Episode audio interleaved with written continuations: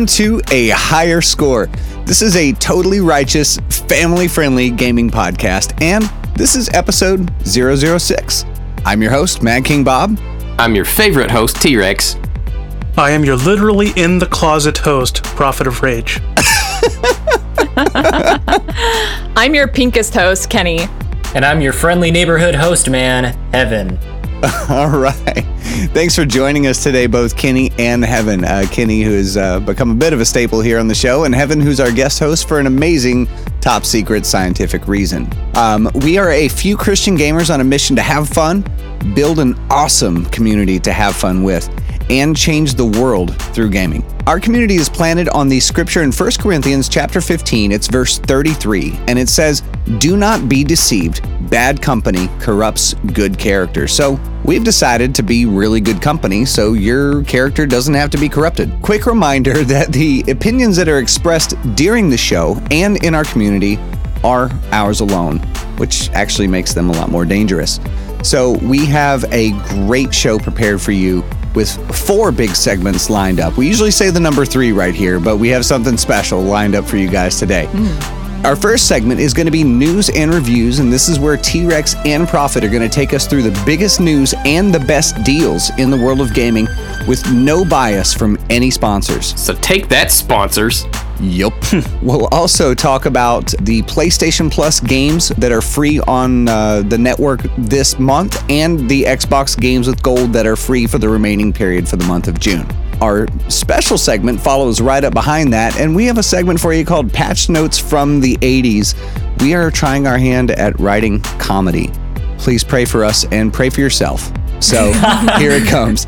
Um, our feature segment, uh, we are calling this E3 Cliff Notes, and we are going to round up all of everything that went down at E3 in LA this year, all in one place.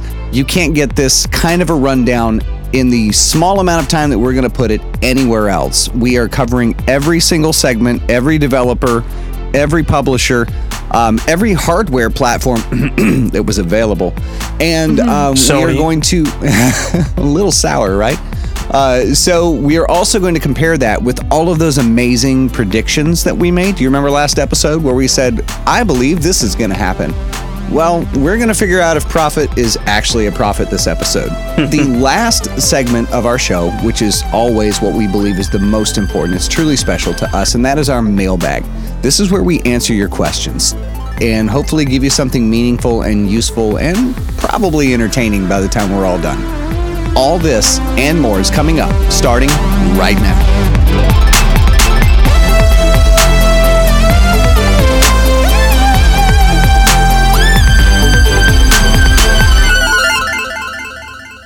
So obviously you have found the Higher Score Gaming podcast because hello, we're in your ear holes right now. But if for some reason uh, you don't know anything else about where to connect with us, you can find us at higherscoregaming.com, where there's a variety of resources available. You get to learn a little bit more about our backstory as hosts. Uh, you also get uh, an opportunity to connect right off the front page to what's called our Discord server. Um, Discord, for those of you who are not yet familiar, is an amazing chat app for bringing gaming communities generally uh, together. And we have used this for our Christian gaming community to have an amazing place to get organized, build fellowship, host events. Uh, we have tournaments, we have cross plays, we have um, all sorts of really cool things going on there. And you'll hear us talk about it throughout the course of the show, I would imagine. And it is every bit as cool as we build it up to be. So feel free to join us at higherscoregaming.com. Take a look at that. And if you want to just click the click here to join us on Discord, it's available. We'd love for you to do that. Can't wait to see you in and around our community. Um, one of us. One of us. One of I us. know, right? Oh gosh, Toy Story. Uh, that takes me back. Uh, By the way, isn't Toy um, Story 4 coming out soon? Very Like soon. in yes, it is, and it has Keanu Reeves in it. What doesn't Oh these goodness. days? He's having a moment. Keanu's That's a spoiler. It's like the Keanu Sans. Keanu Sans. Keanu That, uh, Reeves. Sounds like it's going to be breathtaking. Oh dear. Uh, You're breathtaking. You're all breathtaking. All right. oh, I love how we shared that. Uh, that was like a Keanu Reeves hot potato fest all of a sudden. Um, we're back. Hollywood's darling. He is a beautiful man. anyway. Um, let's let's jump into the deals that are available right now on Xbox games with gold and on our PlayStation Plus titles as well. Prophet, I'm going to kick this over to you for what remains for the month of June. Well, with Xbox games with gold, um, let me just do a little segue here and say that there is a special going on for the new um, Game Pass Ultimate subscription, which includes the Xbox Game Pass and Xbox Live as a one monthly fee of $15 a month. However, for your first month, you get it for $1. And if you have any months like I did, I have uh, an annual subscription that auto renews every May. Um, for that subscription, they don't charge you for the remainder of the time left on your subscription. They start charging you at the end of that. So I will not be charged until next May for the $15 a month. So if Oh, you actually really cool. calculate the Xbox Live games with, I mean, uh, sorry, Xbox Live Gold and the Game Pass, it actually works out to a better deal because Mm-hmm. if you pay monthly for um, Game Pass, it's normally $10 a month. And if you pay monthly for uh, Xbox Live Gold, that's twelve dollars a month. So if you just combine it all together, um, you end up spending one hundred eighty dollars a year as opposed to I'm not good at math anymore, but the other. So the other number. yeah, the other number. So so less. so a little quick uh, plug for that. Um, I Yeah, no signed up for Xbox Ultimate, and uh, I originally did have Game Pass uh, when it first came out. I tried it for a month for whatever special was going on. Then I believe it was like maybe a dollar a month, maybe it was three dollars for the first month, and then I canceled it because I was like, eh, not going to use it. But since they now have combined it with Xbox Gold, uh, Xbox Live Gold, uh, I figured, well, why not? So Mhm. there are actually people who are on the internet talking about a hack for this, um, because Uh-oh. if you if you have Xbox Live Gold, they don't charge you for that. They just combine that in your new subscription for up to 36 months. So hmm. if you go buy Xbox Live Gold for three years, get those special discount cards you can get online or at any retail retailer, say for 30 bucks or 40 bucks a year. So if you spend that hmm. for three years, that's 120 bucks. And then you get basically Xbox Live Ultimate free for three years if you convert the subscription over to Xbox Game Pass Ultimate. Um, There are ways to do this. You can look it up on your Google machine. Uh, it's pretty simple, but that's something to consider. Um, I am dizzy with savings. yeah. Yeah. So see, I, I just I, ju- I just saved you I just saved you a couple bucks. So now Couple onto the bucks, sounds yeah. So now onto the uh, game deals for games with gold. Uh, available through the end of June, June 30th is Xbox. Is, uh, sorry, NHL 19, um, which is a hockey game. And if you're like me, you would only play as the Washington Capitals. That's because there's something wrong with you. Yeah, well, Canucks. yeah, well, I don't know anything Nah. about Whatever. that. Red so- Wings. Yeah, Red Wings forever, Red Wings. dude. Hey, at least none of you said the Pittsburgh Penguins. Boo. So That is correct. Oh, the, the next game is uh, available through July 15th. That's called Rivals of Aether. This is basically Xbox's answer to Super Smash Brothers. So if Yeah. you are a Super Smash Brothers fan, but you don't have any Nintendo console like the Switch or the Wii U or the Wii, you can play a similar game, uh, two versus two battle arena, uh, 2D battle Mm-hmm. arena on Xbox, and apparently it's very highly rated. It has a. I watched the trailer on that. It has a very eight bit feel to it, but definitely a, a, a unique visual style. And most importantly, it's free. Oh The yeah. next Yeah. game that's available through the end of June uh, until June 30th is Earth Defense Force 2017, which is an Xbox 360 game. Third person shooter, lots of fun. And on PlayStation uh, Plus, you have Borderlands, the Handsome Collection, which I've actually been spending some time with on Xbox myself because this is a very fun game. oh yeah. And uh, with Borderlands 3 coming out soon, it's a good time to get your hands on it, play play the game, have fun, laugh a lot at Claptrap. Um, who's, Claptrap. who's probably the probably the funniest droid ever, I think. So, um, and another game that's on PlayStation for free is uh, Sonic Mania for you Sonic the Hedgehog fans out there. oh man. Gotta go fast. Yeah, I have reminiscent goggles with Sonic. I realized the other day, and when I downloaded Sonic Mania and started playing it, I realized I took them off, and Oh. I'm so sad right now because I'm I'm looking at this like, ah, Sonic is not what I remember. and I've decided that until Final Fantasy VII Remake comes out, I'm not going to play the original re release of Final Fantasy VII either because I can't destroy that for myself. Um, hmm So I'm glad if any of my childhood 8 bit favorites, or 16 bit in this case, I guess, right, went down. I'm glad Sonic took it on the chin for me. Um, I'm not going to do it to the rest of them, but You mean you're not going to watch the Sonic movie? Oh my gosh. Oh, I'm actually not going to watch the Sonic movie. I don't, I, even as a that fan. movie would give me nightmares. There's something a bit off about the uh, character animation in Sonic in the in the new movie coming out. well, I think they delayed it, right? Because they had some concerns about like texturing and stuff like that. The Yeah. internet complained so much that the director put out a tweet saying they're going to completely redesign the Sonic, and that's why it's being delayed. Oh, okay. Wow. Well, maybe it won't give me nightmares then. Because that super buff Sonic was creepy. Right. Don't want to see that in Child's Play at a matinee. By the way, what did they do to Chucky? He looks really weird. You, you got me. I haven't seen it yet. It's not out Oh. yet. There's just been commercials. I don't know, but April Ludgate from Parks and Recreation is the mom, so I can't take it seriously already. But Mark Hamill faith- is the voice of Chucky. So yeah, I have faith in Mark Hamill. That's what I was going to say. Yeah. Yeah. He just has to do the Joker laugh. That's all. pretty much. but I think he has probably like intellectual property of Warner Brothers at this point. Probably, yeah. Yeah. The laugh is probably copyrighted. Yeah. No doubt. Yeah. Like the number of cackles, like the number has to be five. It can't be more or less. I don't know. Something like that. Accent of the of which The pitch it can't be it can't be above or below a certain number of hertz. Yeah. it's like he's got a frequency range he has to hit to make money. so dumb. I love it. Ah. anyways, so those are the uh, the titles for uh, Xbox Games with Gold and PlayStation Plus through the remainder of June. Rivals of Aether, if you want to pick that up, is actually available through July 15th because Microsoft does that wonky split the month and half business. So that is an option for you. I hope that some of these recommendations are worthwhile. I would say in terms of like standout, um, is does anybody have any debate around Borderlands: The Handsome Collection is definitely the most dope part of that offering. Oh Yeah. yeah. For sure. Because you get Yeah. a lot of game for that. You get all the DLC. So much. Um so and if you grab it quick enough, I don't know if it's still available, but that Lilith um, DLC yeah, that's also was free. free. Yeah. The Yeah, and that was Battle offered of Commander Gearbox. Lilith or something like that. It's what it's called. Yeah, it's supposed to I think- lead lead the story right up to Borderlands 3. Yeah, they built it as a DLC to bridge to Borderlands 3, and then they gave it away for free before Borderlands 3. I think that is a class move.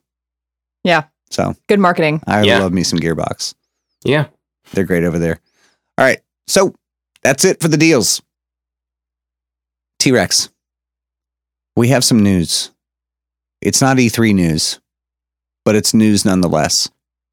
I I purposely sought out news that was not from E3, and I only came up with three stories just because E3 Right. eclipsed everything. Mhm. Um, but we got three news items. The first news item is one that hits home for me personally because it was the big selling point that got me to buy an Xbox 360 and eventually an Xbox One. That's backwards compatibility. Um, Hmm. Microsoft is Bar? ending it. Microsoft announced the end of the backwards compatibility program on the Xbox One, meaning there will be no new titles added to the library of over 600 OG Xbox and 360 games that are playable on the Xbox One. I just love T Rex. I got to pause you, man. I can't believe that uh, a prophet just barked like Scooby Doo and that didn't phase you one bit. You're a machine. He's a professional, okay? Yes. This is actually the first I'm hearing of this. Oh yeah. Yeah. Uh, Yeah. Okay. I hadn't heard this either, so this is crazy. Yeah. Uh, the idea of backwards compatibility is not dead, however, because Microsoft has promised that Project Scarlett, their next gen console, will be capable of playing games from all four generations of Xbox. Wait So- a minute. Er, okay, so they've announced that backward compatibility on Xbox One is over, but Right. come Project Scarlett, You'll have Everything's a going to be chance at- playable. hmm Cloud services or some shenanigans, I'm sure. Yeah. Yes. Especially Yeah. if it's diskless, because you won't be able to throw in your old Mhm. Xbox One or Xbox.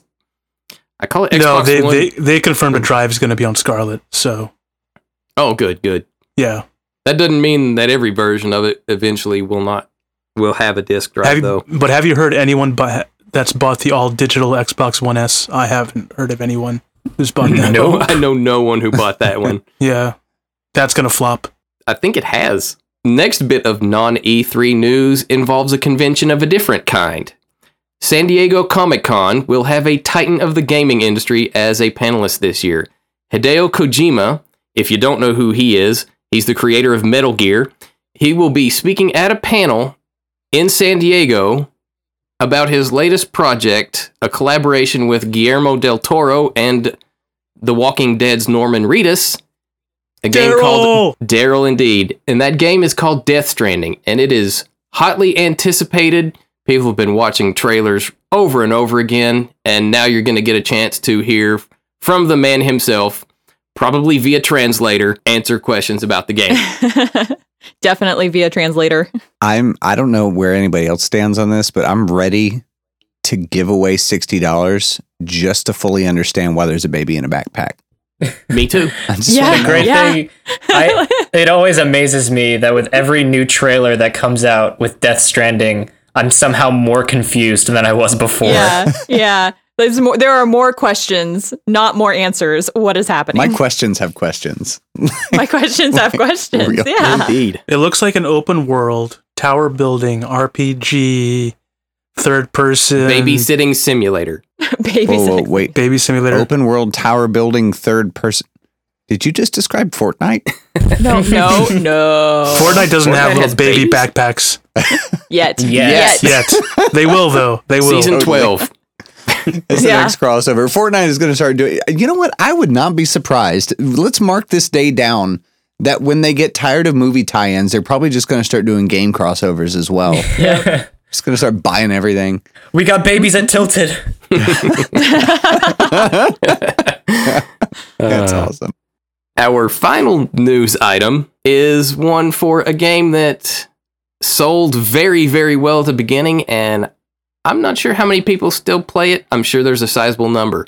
But Rockstar Games released a major patch for Red Dead Redemption Online that makes a lot of necessary quality of life adjustments. Uh, these include over 400 bug fixes and new missions from new quest givers, Black Bell, and the Sadler family, which is Sadie and her husband Jake. Uh, no spoilers there. We'll just say the online portion takes place before the main story quest. I think I might have killed them in the game. Not sure though. Babies at Tilted. I can't get that out of my head yet. I'm still stuck there. Oh my gosh. Okay, so uh, Red Dead Redemption Online quality of life adjustments. Did that get rid of like um Noob Slayer 69? Like is he gone now? Cuz that would be a huge quality of life improvement. Um, you know, I don't know, but it might have enabled a passive mode, perhaps. But yeah, The- that's it was- it actually was- what I was joking was toward is hopefully more- it's going to be more civil. it was more about the bug fixes, like when Mhm. you try to get on a horse, your yeah, your hat disappears off your head, stuff like that. That's a party trick. Indeed. You used to pay good money for that back home. Yeah. All right. So let me get this straight. You're expecting civility in the Wild West. No, no, no, No. no, That's not my point. Have you Oh. played the introductory mission to Red Dead Online? Of course not. Go steal a horse. Good luck stealing that horse, buddy. Oh really? Like, yeah, you literally you. There are people. Oh yeah, because they can like- come and hunt you, right? Oh yeah, anybody can shoot anybody at any time. Yeah. So Okay. it Yeah, is. right. It is the. Is absolutely the new Grand Theft Auto. Of, Oh, yeah. of Rockstar's product offering, and the players that are online on your server have zero compunctions about chasing you down as soon as you spawn in during the training mission. oh, I see. So like you log in and you get gunned down. And then you respawn and then you go to get on your horse and you get gunned down. Like there's or it gets gunned down. or it gets gunned. Yeah, I mean Do they I was I lay and remember wait for you and set traps and all that. man? All that. I remember booking They- it they around the ambush you. hillside, getting shot in the butt for like probably a good solid half mile until I just fell off my horse and died in a river and then I signed off. Uh, yeah. Like Okay. that was the end of that. And I haven't played Red Dead Redemption since. So actually, the Red Dead Online distasted me on the single player, and I just didn't want to look at it again. I was like so frustrated. I don't know. I divorce from games very fast. I, I've I've realized that I've, there's a very small amount of games that actually keep my interest. Yeah. Um, If you You saw, hear that, game developers? this is not an easy one over here. be warned. if you saw how many games are on my hard drive, it's probably like 160, of which I play maybe four regularly. so, Yeah, we have the same problem, me and Prophet. yeah. Uh, but a lot of those are games with Those- gold. So But yeah, well, also a lot of them are impulse buys that are like, you know, deals with gold too, you know. There are so 20% many games I haven't even. I- Yeah, 20% off games that I Assassin's haven't Creed Unity. Started. Yeah. Yeah, Exactly. Assassin's Creed Yeah. Unity is not a game. We're not going to add that to your list. Whatever number you had, subtract that by one. But There's there's, yeah, but least, there's so many games I haven't I haven't actually opened. I just downloaded them. yeah. There's at least 20 games I'd say. There's at least 20 games I'd say on my Xbox that I know I'm never going to play again, but I just can't bring myself to delete them because there's that chance that I might be really bored and pick it up again. Take that, Sea of Thieves. Ouch! Ouch! Oh my goodness! Right in the heart. Right in my my shanty loving heart. This is this is why we keep T Rex around for the cruel, bitter, unexpected Arrows from humor. nowhere. arrows from nowhere, poison arrows from nowhere. I mean, it, that was that. You went hard. I'm proud of you. I've seriously played that game Oh, one time. This is why we have him review games as well because he's like, I hated it, and you will too. That's just the end. Um, saves us a lot of time around here. So, um, community news, right? Um, we have some community news. I we had made some notes that the Discord was up to 116 members. That is incorrect. It's now up to 117. We had somebody join just a few minutes ago. So, welcome, welcome. yeah, yeah. Yeah. So, and it was actually from Kenny's uh, stream this this afternoon. so, from the Missing Piece show, which you can currently find on Wednesdays. Um, the starting time slot is currently up for slight debate, but not by too much. It is uh, what is it? 11 a.m. Eastern Standard Time, 8 a.m. Pacific. Oh, look at you! You know your time I zones. did it. I did it. if you guys heard the last episode, I A really blew it up. I blew it up on the Bethesda uh, uh, keynote for some reason for E3, and I got it backwards. Yeah, we're we're aiming to hit that Wednesday morning. You know, early work start for the West Coasters, lunchtime for East Coasters. Mm-hmm. So the best way to not miss out is go to Higher Score Gaming, find their Twitch channel. It's twitch.tv slash higher score gaming. Look, I just made it easy for you. Yay! Go ahead and follow and turn on notifications. Don't miss out on anything. Skadoosh. It's that easy. All right. So Discord is up to 117, I believe, which is uh, if you go back and you go through the uh, the archives here of our podcast episodes, it has been a real uh, linear journey for us. It has been just up, up, up, up, up, up, up, up, up, and it's been it's been great. So we have had a great experience. Uh, the server is hopping; it's alive. There's some great stuff going down. We can't wait to see you. and we Um, talk about some of the most random topics, yeah. like camels and Doctor Who, in addition to games. Camels, Doctor Who, and we just talked about George Gershwin before we started the podcast episode. So we were all over that. So Whatever. Ira's the better Gershwin. that's like saying Eli's the better Manning. He does have more Super Bowl rings. No, actually, no, that's not true. They both have two. Okay, whoa. I gotta I'm gonna shut this down right here, guys. See? See? Once you start, you can't stop. That's true. It's true. It's like sports Pringles. Um, yeah. so our last podcast episode around E3, our Speculation Fest 2019. Uh, another bit of community news had more plays, uh, thanks to you guys, you listeners out there, uh, than all of our other episodes added up and combined. Um, so thank you for the slight social media explosion that that has led to. Um, our audience has grown significantly, and we are so glad that you're here. We're so glad that you're tuned in. Um, we believe you're there because the numbers say that you're there. Um, so I also know because of the numbers that many of you guys have not taken a look at the Discord server yet. Um, so we would love for you to actually see what all that hype is about and connect with the community. Um, We have a lot to offer, um, and and uh, you know we're we're we're glad to share that with you. In terms of community events, we also had some group plays. And one change that we have made as a group has been that we have established what we call like game owners, which means that for each of the major crossover titles that are available out there, we have a community leader that runs the events and the uh, kind of the knowledge base around that game, right? So you've got a we've got a couple subject matter experts on squad. Um, I am running the ball on Dauntless right now. However, I feel like I should soon turn that over to someone else because I am getting schooled. But I know how the game works. I just haven't had time to play it enough because here I am making a show for you. So there's that.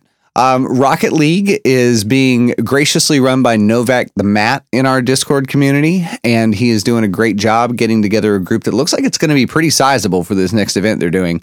Um, the Destiny clan, uh, the 12, run by Social Geek Scene in our Discord, um, has had some time in the new menagerie uh, during this most recent season of Opulence.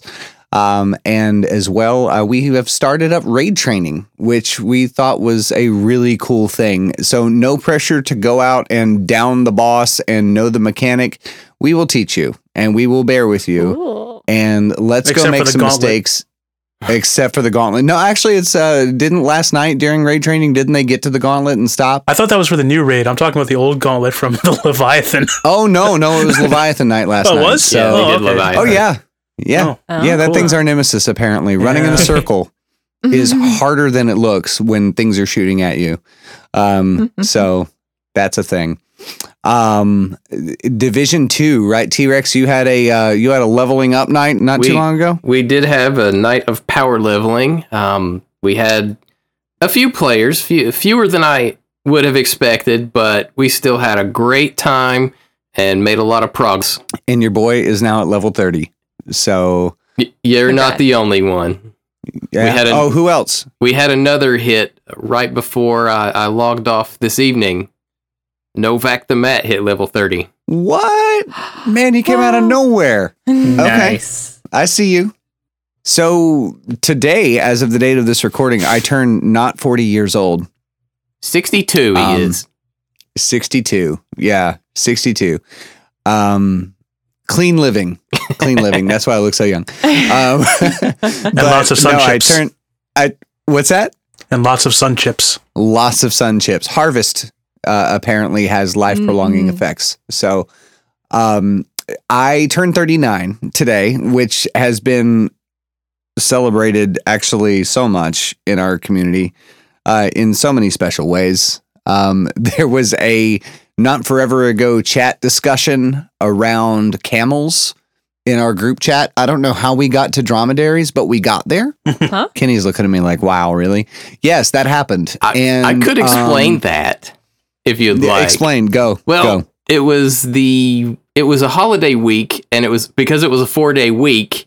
You said there is no hump day, Right. and then someone, possibly me, said that was a very camel phobic statement, Oh my gosh.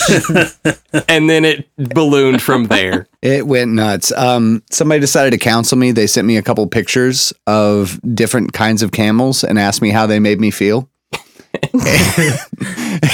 Because I swore I wasn't a camelist.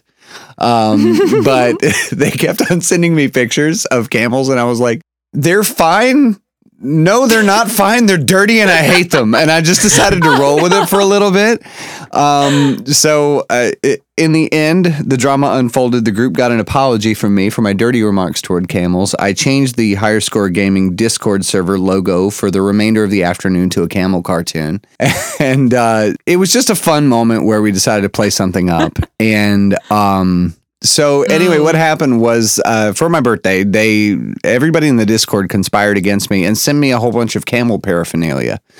So I got a camel mug, a camel hat, which is not what you think. It would be really cool if it was a hat with like a camel, like giving a thumbs up. No, it was an actual camel that you wear in your head. um, and then it's a T-shirt that says, "I just really like camels." Okay. So those are my three camel bits for uh, for my birthday. Thank you, Discord community. They're amazing. Um, next time we have a top contributors call, I will be flossing and flying all of my camel gear simultaneously. So I I thought it. you were about to Yourself with a say camel overload. strenuously interrogating to find out who inflicted that upon you. Who was behind this? I didn't say that wasn't going to happen. I mean, I've already got DNA samples lifted off the camel hat, so we're good. we're good. Because you know they tried it on before they sent it to you. Oh, my guys are working on it. I will tell you, I think it was straight drop ship from China. But hey, you know, nothing but the best for their hosts. So, anyways, um, I appreciate the love because it means you guys are thinking about it, and I, I that does mean a lot. So, um, let's roll forward with a new segment that we are calling Patch Notes from the 80s.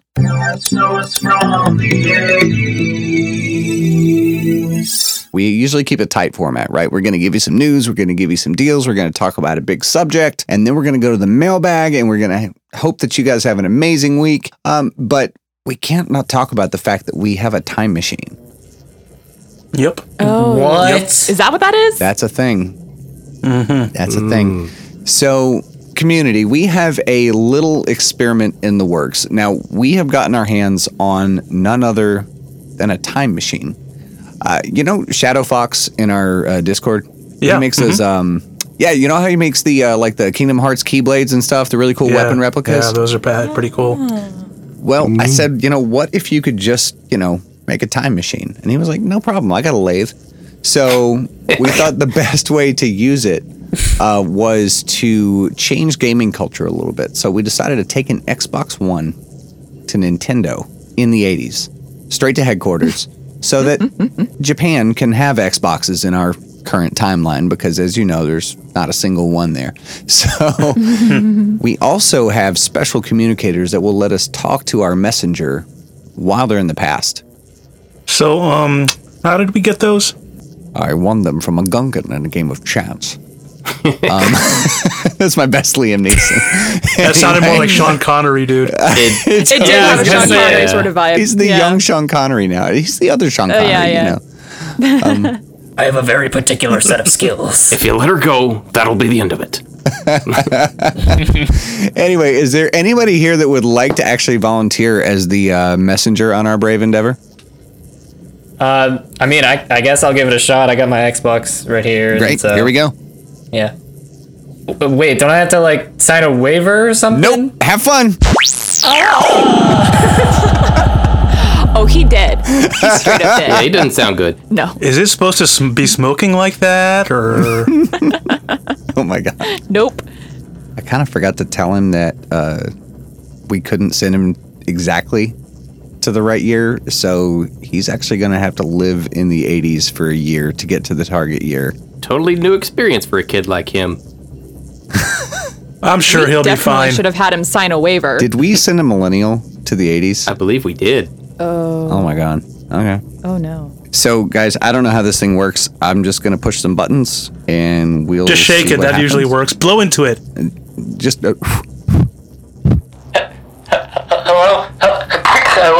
Hello? Hello? Anyone? Shane, is that you? Guys! Oh my goodness, guys! It's been so long. Everything's neon. I have a mullet now. Shane, Shane, quickly. Do you see a flock of seagulls anywhere? No, I saw them and I ran. So far away. Oh. So far away.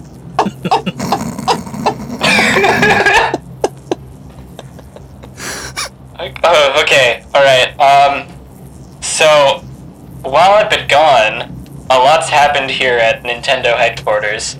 Um, they saw my Xbox and were so fascinated uh, that they decided to not change their console. but what they did do was they have released new patches for their old games. And the first one of those games is Super Mario Bros. What have we done?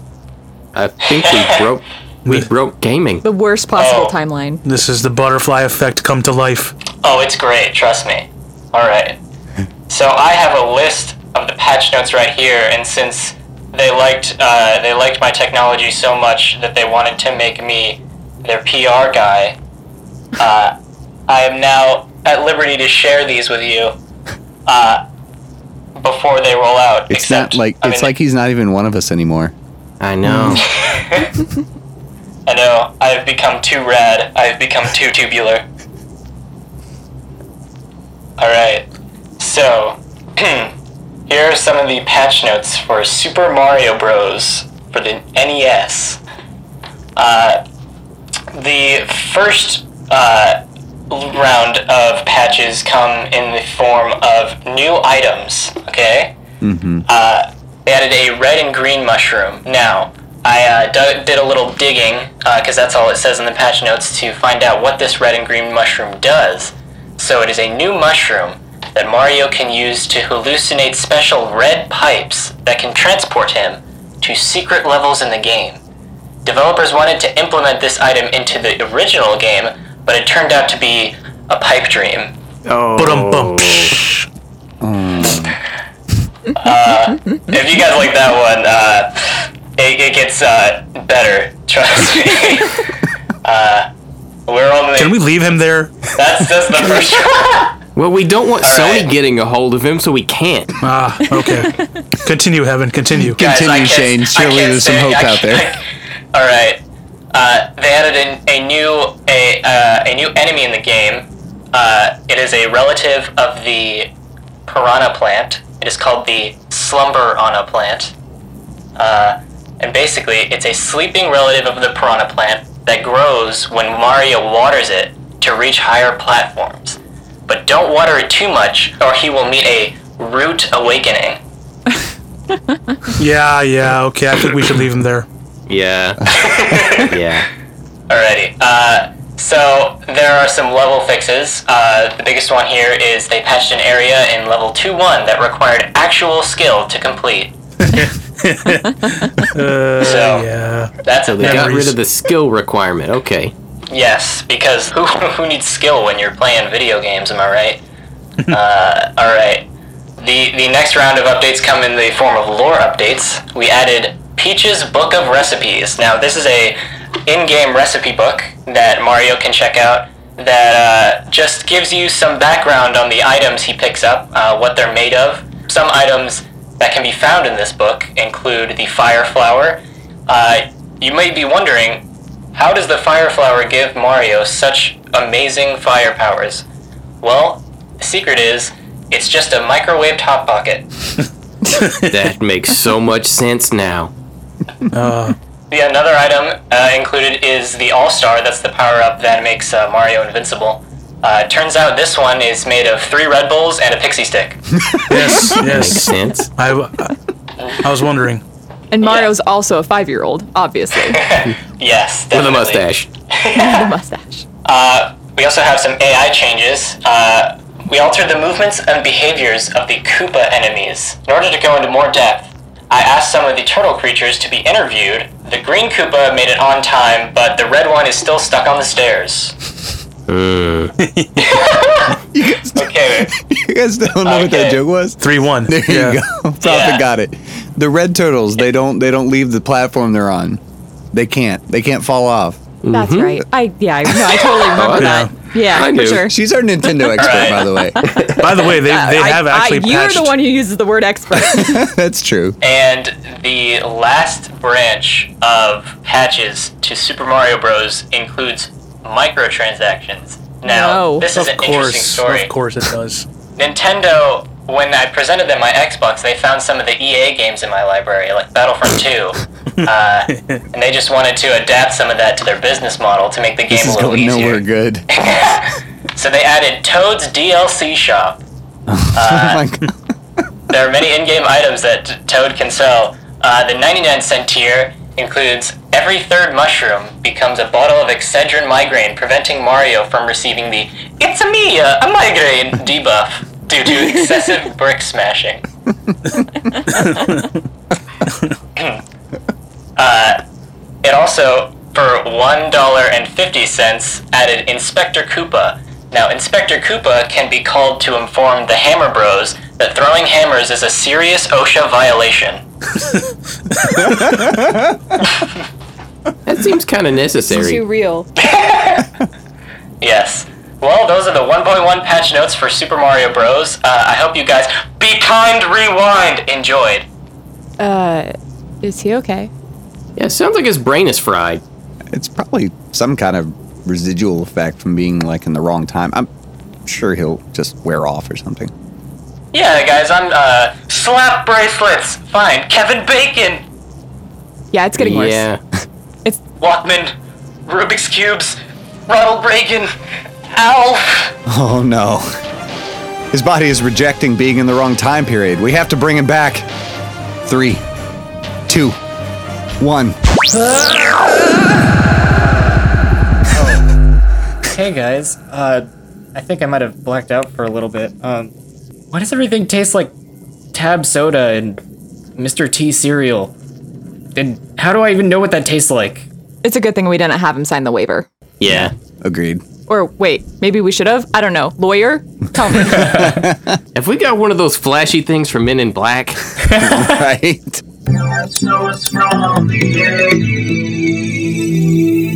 We wanted to find some really cool contorted way of bringing you some patch notes from the 80s. Hope that was somewhat entertaining and adventurous for you. Um, if horribly acted. if horribly acted. we kept What? the- Go ahead. I am expecting an Emmy, okay? We had a couple things that had come up in our mailbag. In our community, we had two questions that were uh, lined up exactly with where we were reporting on the roundup of E3 this episode. Frulio asked a question of what was the most surprising reveal at E3 this year? And Dan Guitarman asked another question What was the biggest thing missing from E3? Mind you, he's a PlayStation player with a sixth sense of humor. So, um, so we already know what the biggest thing missing from E3 was, but I don't think there was anything missing. cold. Um, the uh, Poison arrows from nowhere. we we went on a speculation fest last episode, and the episode was actually named E3 Speculation Fest, and we had put a lot of ideas together on what we expected to see, what we didn't expect to see, and of course we don't know what we don't know, so we didn't know what to expect in every case, right? So there were a lot of surprises.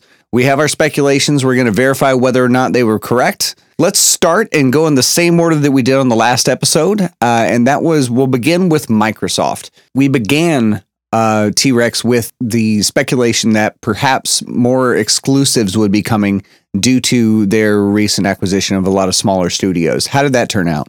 Well, we have at least two of the recently acquired game developers, Double Fine Studios and Ninja Theory. They will be putting out new games for the Xbox in, in the next year or so. Uh, Psychonauts 2 by Double Fine and Bleeding Edge by Ninja Theory. They actually had gameplay footage of these, so I expect them to be out fairly soon.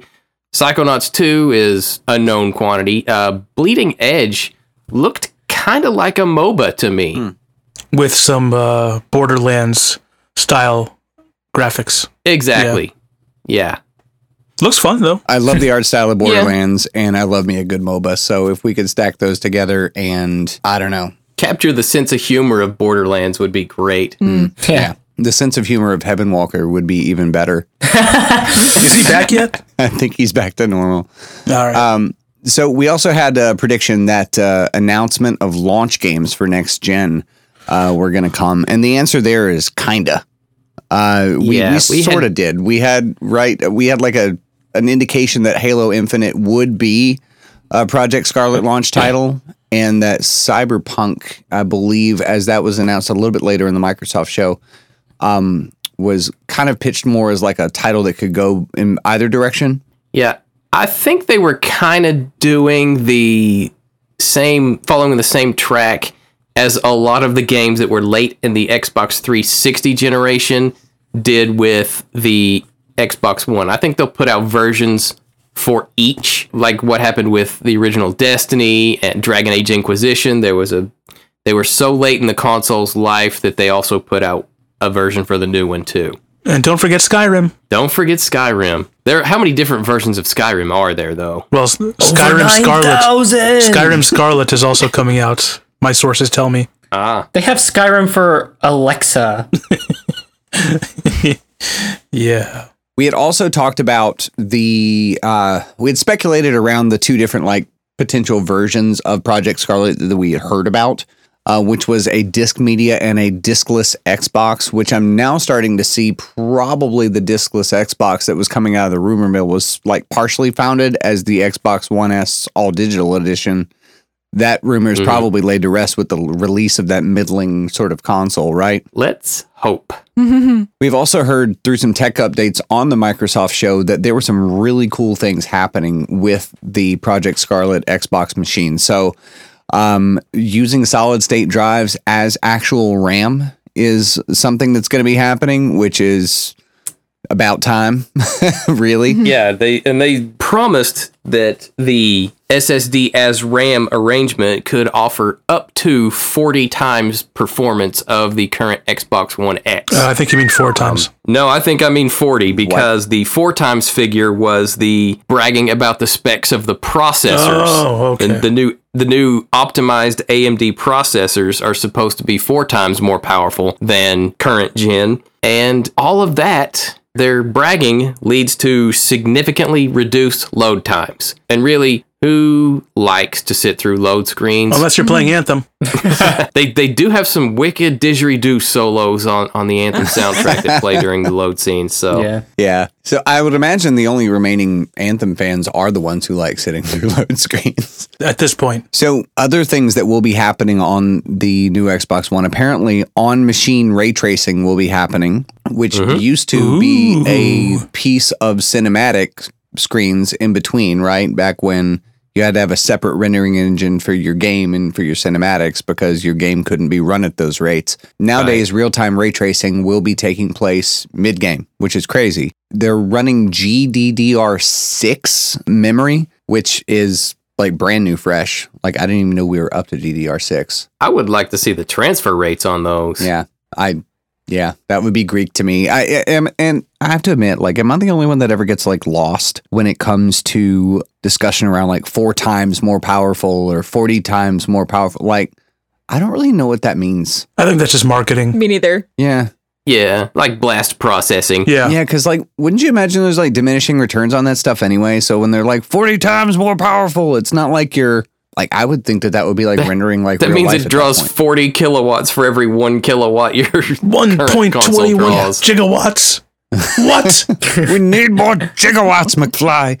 Um, so the um, this trip to the '80s is like jacking up my vernacular. All I want to do is make Back to the Future references now. yeah, that's what I was all I've going. got. Scott! I was looking at our notes, and the next thing is XCloud information. I'm like, you know, the uh, the um, the flux capacitor had an X on it, like in the design. my I'm like, that's all. I can see is like the car, the DeLorean. Now it's terrible. Anyways, um, so they did announce as well that Project Scarlett would launch uh, with Halo. Now I don't think that means Halo is included. Uh, I Yeah. don't think it means sells with Halo. I think it just means launches simultaneously.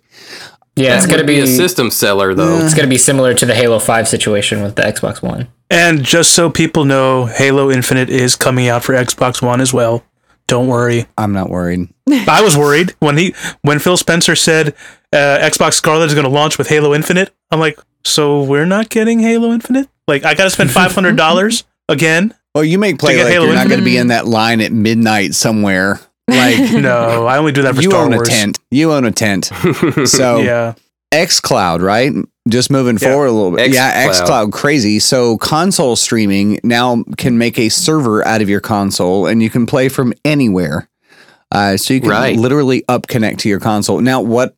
And if did I misread this on this part of E3? Because like when I saw this, I did not see a mention of this only being for the next gen Xbox. Is- no, is it's for that Xbox One. Yeah, Yeah, that's for this gen too. Mhm. So literally, now you could already console stream like on Your your, PC, own yeah. local Wi-Fi to a Windows PC, yeah. but apparently there's a lot more options coming. Is the impression I'm getting. So yeah. really cool. I don't know what that's going to look like, but I'm ready. We Yeah. had predicted the push for the combined Gold and Games Pass uh, would take place based on our discussion uh, earlier in the show around deals. Uh, Prophet, I guess we were right. So I was one of the first to sign up. yeah, good good guess on that one as well. So uh, added Game Pass. Oh, also uh, Game Pass for PC was added to It's that. free. So and that's free. Which is It a is major included. selling point. Yep. You got a l- separately, it's four ninety nine a month. Yeah, you got a lot of blending between PC and Xbox play these days, which I'm I'm surprised it took this long, but it looks like we're only going further down the rabbit hole on that. Right. Um, exclusive. So we talked about a couple of these, right? Gears of War. Um, No no. longer war. Gears. They have dropped the of war from that. So the game is just called Gears 5. Yeah, I know. Yeah, I, I, I like Gal better.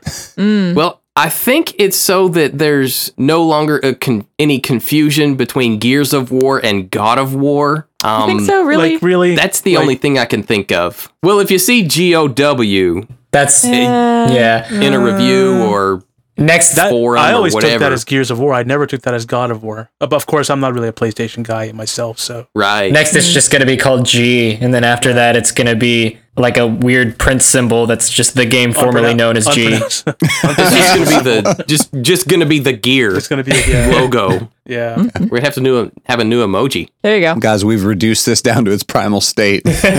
Next, it'll just be an electron. Um, so- yeah, you know who gets confused about Gears of War and God of War? The mom in Walmart on December Right. 24th. That's who gets Oh, confused. yeah. And children's Yeah. hearts are broken on December 25th all day long. So It's the person you want not to be confused. But at the same time, do you really think, like to Kenny's sort of like knee jerk reaction, I share the same one, which is, do you really think Microsoft is moving out of the way? I, I you know, no, like, our name sounds like your name. Sorry, you can have it. Let me get over here. Like, I would be really glad if some of my copies sold on the back of God of War by accident. Just saying. I don't know.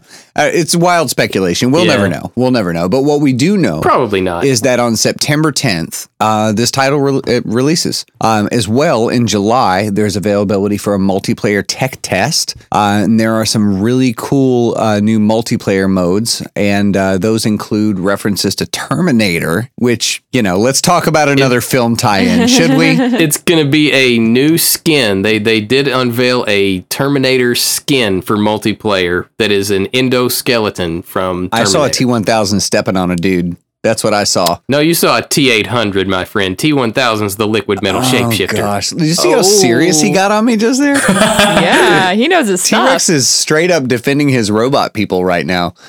So I get I'm not gonna I'm not coming against your people. I get it. so State of Decay also right has a uh, DLC. Yes, it does. It's called Heartland, and it is a return to the more story focused gameplay, and it actually takes place in Trumbull County from the first State of Decay. Okay.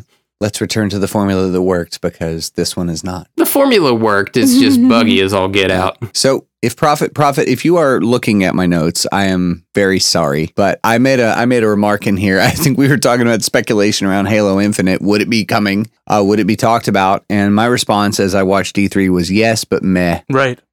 Exactly. Um, hmm?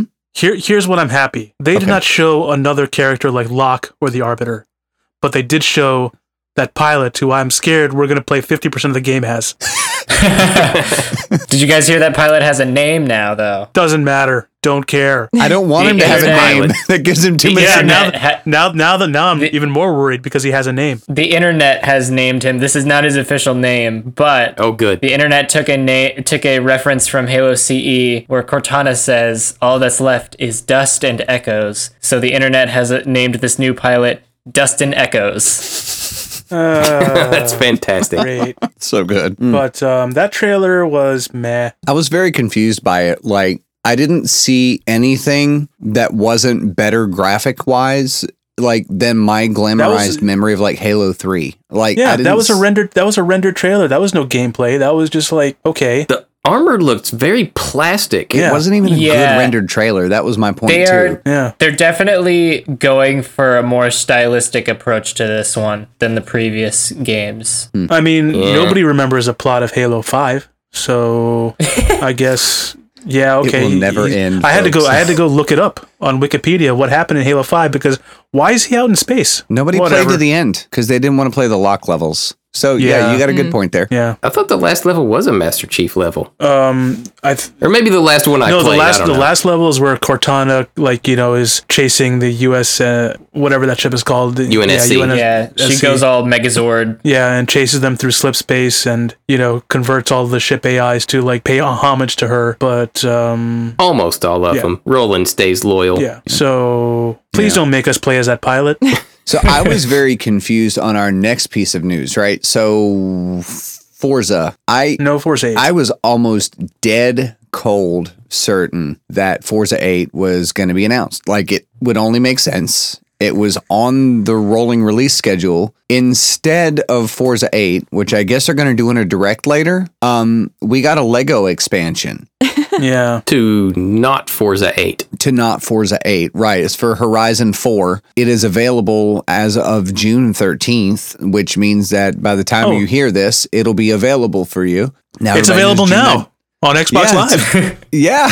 it is officially I gotta go download it. six days old. So um, I guess if you got the the the season pass for Yeah, I got it. Yeah. for yeah, so mine. if you got like the mega hundred dollar hundred twenty dollar jam, which is what I do on Horizon. Me so I've got Legos. yeah. My Nice. I mean, the Hot Wheels expansion on out. Horizon Three was awesome. So Yeah, I did like the This- Hot Wheels. this'll probably be I- good. Yeah, and I think we talked about this last episode as well. As like if you invert it, I felt like the vibe wasn't as cool, right? Because it was like with Hot Wheels, it was you take the actual cars because cars are the central focus of Forza, and you put them on a Hot Wheels track because that's cool. But if you. Yeah. took Lego versions of the cars, like you don't even, you know, you can't even admire kinda- the artistry of the vehicle yeah, anymore. that's kind of a mm-hmm. yeah. I'll have to see. I'll have to see for myself what it's I'm like. very but- confused how this is going to come together. It just seems like let's sell some stuff. Um, Right. Is the vibe I got on this. Man, we are seeing so much more commercial influence in this batch of gaming DLC releases and updates and new titles mm-hmm. more than I've ever seen. It's because Disney um, owns everything. That's another reason, sure. I mean, you're probably not wrong. yeah. Yeah. It, it Disney does have a, a controlling stake in I think everything. Um, so uh, yeah. Yeah. So one other speculation that I had taken uh, down was I had made a very bold statement that I believe that Microsoft was going to win the upcoming console war, which is a very very big statement. Um, it's kind of a disqualified slash not applicable, uh, just because Sony sat out and we don't know who's won yet because they haven't spoken. Uh, but usually, There's he who speaks last speaks best. Uh, Yes. and is remembered longer. At the same time, one thing that stood out to me at E3 was Microsoft got that stage and they owned it. An hour and ten minutes, I think. Um, well, I don't know if you guys noticed, but um, they announced Cyberpunk 2077 at the Keanu Reeves convention this year. Right. Yeah. That was kind of a big deal. And you know, when when you have these developers, right, that are not necessarily Microsoft or even Microsoft affiliate studios that are looking for a slot, and then Microsoft says, "Hey, we'll put you in our time frame." Well, I literally saw hundreds of YouTube comments on that stream of this is why I'm buying an Xbox. People didn't mm-hmm. any, didn't even realize that Cyberpunk Yeah. was coming out on PlayStation Right. Exactly. because Right. because Microsoft owned it and they pitched it on their stage with green in the background mm-hmm. Mm-hmm. and Mr. Breathtaking, you know, coming out on stage, you know. So this is uh this is this is the advantage they've given themselves. So I'm I'm still putting all of my chips down on Microsoft wins, uh, just because they took the time that Sony would have had to put out some, you know, cross-platform titles and own the presentation and the spin um, and they didn't. We had also talked about, uh, gosh, all sorts of stuff about Fable last episode. it was mostly out of love and just you know nostalgia. yeah. Um, Yeah. It, it, it was hopeful anticipation that they would announce something for Fable 4. Not as much of a prediction, but man, was that a big whiff. we didn't even get a whiff, yeah. yeah, no, you could say. yeah, no, swing and a miss on that prediction. right. Ay. And we had uh, we had already talked a little bit about uh, cyberpunk, right? Just because we were talking about Right. the uh, convention, but uh, I have heard rumors that there's a difficulty slider available in cyberpunk that ranges anywhere from one being easy to four being you killed his dog, man. Oh, forget it. It's over. Just give up now. right. Cyberpunk 2077 releases on April 16th, 2020. So we've got still just short of a year uh, before it comes out. So and it is a is lot of- available for pre-order right now. So It's available for pre-order now. It's not like they're going to run out of copies. It's digital. Um, word to the wise Yeah. on this. I know you're excited, everybody. Don't do it. Don't Yep. do it. The history has taught us plenty. Although, no, not from CD Projekt I think Red. Anthem They're- has taught us this yeah, lesson. If it's Oh, if it's an. EA game, yes, that is true. But CD Projekt Red, they're a great studio. Their last awesome game was Witcher Three. All the DLC Mm-hmm. for Witcher Three was free, except for the expansions. That was just extra. But all the other DLC was free that they made out. They pushed out every two weeks. I think they pushed out new content. yeah, they would So they would put like one new quest or a new armor set or a new weapon or What? something for free.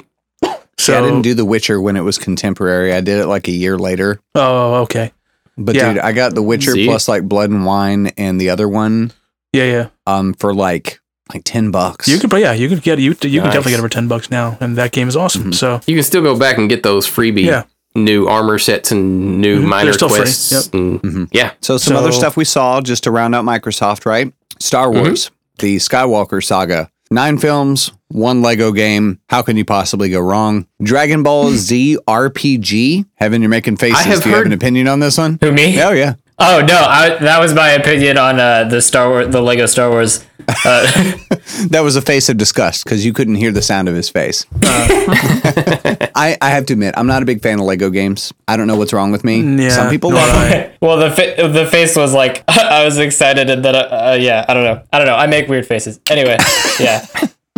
As someone who plays Lego games very regularly and is not guilty about it at all, uh, I'm definitely excited for this one because, by the looks of the trailer, they are going back to the old style of Lego games where th- there isn't any recorded voice acting, but it's like more miming and like uh, visual comedy, uh, which I think is pretty cool. I don't know. Agreed. I'm gonna agree with the that. The Lego sentiment. movie ruined the Lego games.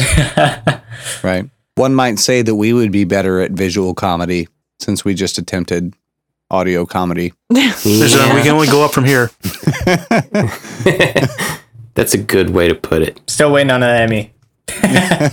It's in the mail. Oh, just like your red mushrooms, it's a pipe dream. Um, let's see. So, 60 games was the number that Phil Spencer came out with. I love Phil, though. He's like the coolest dude. Um, Sixty. also, 30 of which were coming to Game Pass, um, like immediately. And um, so, Elite Controller 2 would be silly if we didn't talk about that for at least just a second, right? Yeah. Um, this is a expensive monster of a controller.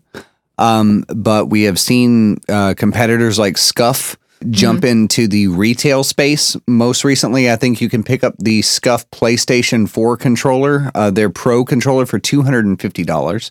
I guess there's just as much tech slammed in there. I don't know. yeah, they Um, have they have one more profile, so now there's three profiles you can use. There's like uh, multiple Yeah. settings on the hair triggers. Mm-hmm. Um, all all I care about is that the rubber grips don't peel away after you uh, you know constant use, like on mine. Because once it starts peeling away, you can't using fix the right it. Bluetooth tech technology. You know what I mean? Like it was crazy to me that they had ridden out like that short range, cruddy sort of like voice chat tech. Yeah, yeah, they did. You know the the regular old plain vanilla boring Xbox controllers Mhm. uh, were running like Bluetooth 2.0 or whatever it was, and Yeah. you couldn't get an Elite controller with it. My feeling on that is if I'm going to pay approaching $200 for a game controller, I better be able to play Steel Battalion on it. I, I have enough buttons. Um. All right. Okay. So Well, last once you go couple updates- paddles, once you go What's that? paddles, you don't go back. I'm telling you. The uh, Yeah. finger the uh, finger paddles on the bottom of the controller, you'll never touch the uh, face buttons again. Hmm. Once you get used to them. let's round out this Microsoft uh, stage piece here. So, Dying Light 2 was a thing. Apparently, you have a bracelet that Yeah. seems to, in the trailer, repress your advancement into zombification. That's the vibe I it's- get. It seems that Dying Light 2 picks up immediately after the ending of the Dying Light 1 expansion, The Following, Mm-hmm. which had your character being infected with the zombie virus, which grows more intense by night, Mhm. hence the title Dying Light. Got it. It seems that you're picking up that character who is continuing to live in the city Mhm. that's been quarantined and, and sealed off and just trying to survive while also seemingly trying to cure himself Mhm. of the zombie virus. Yeah.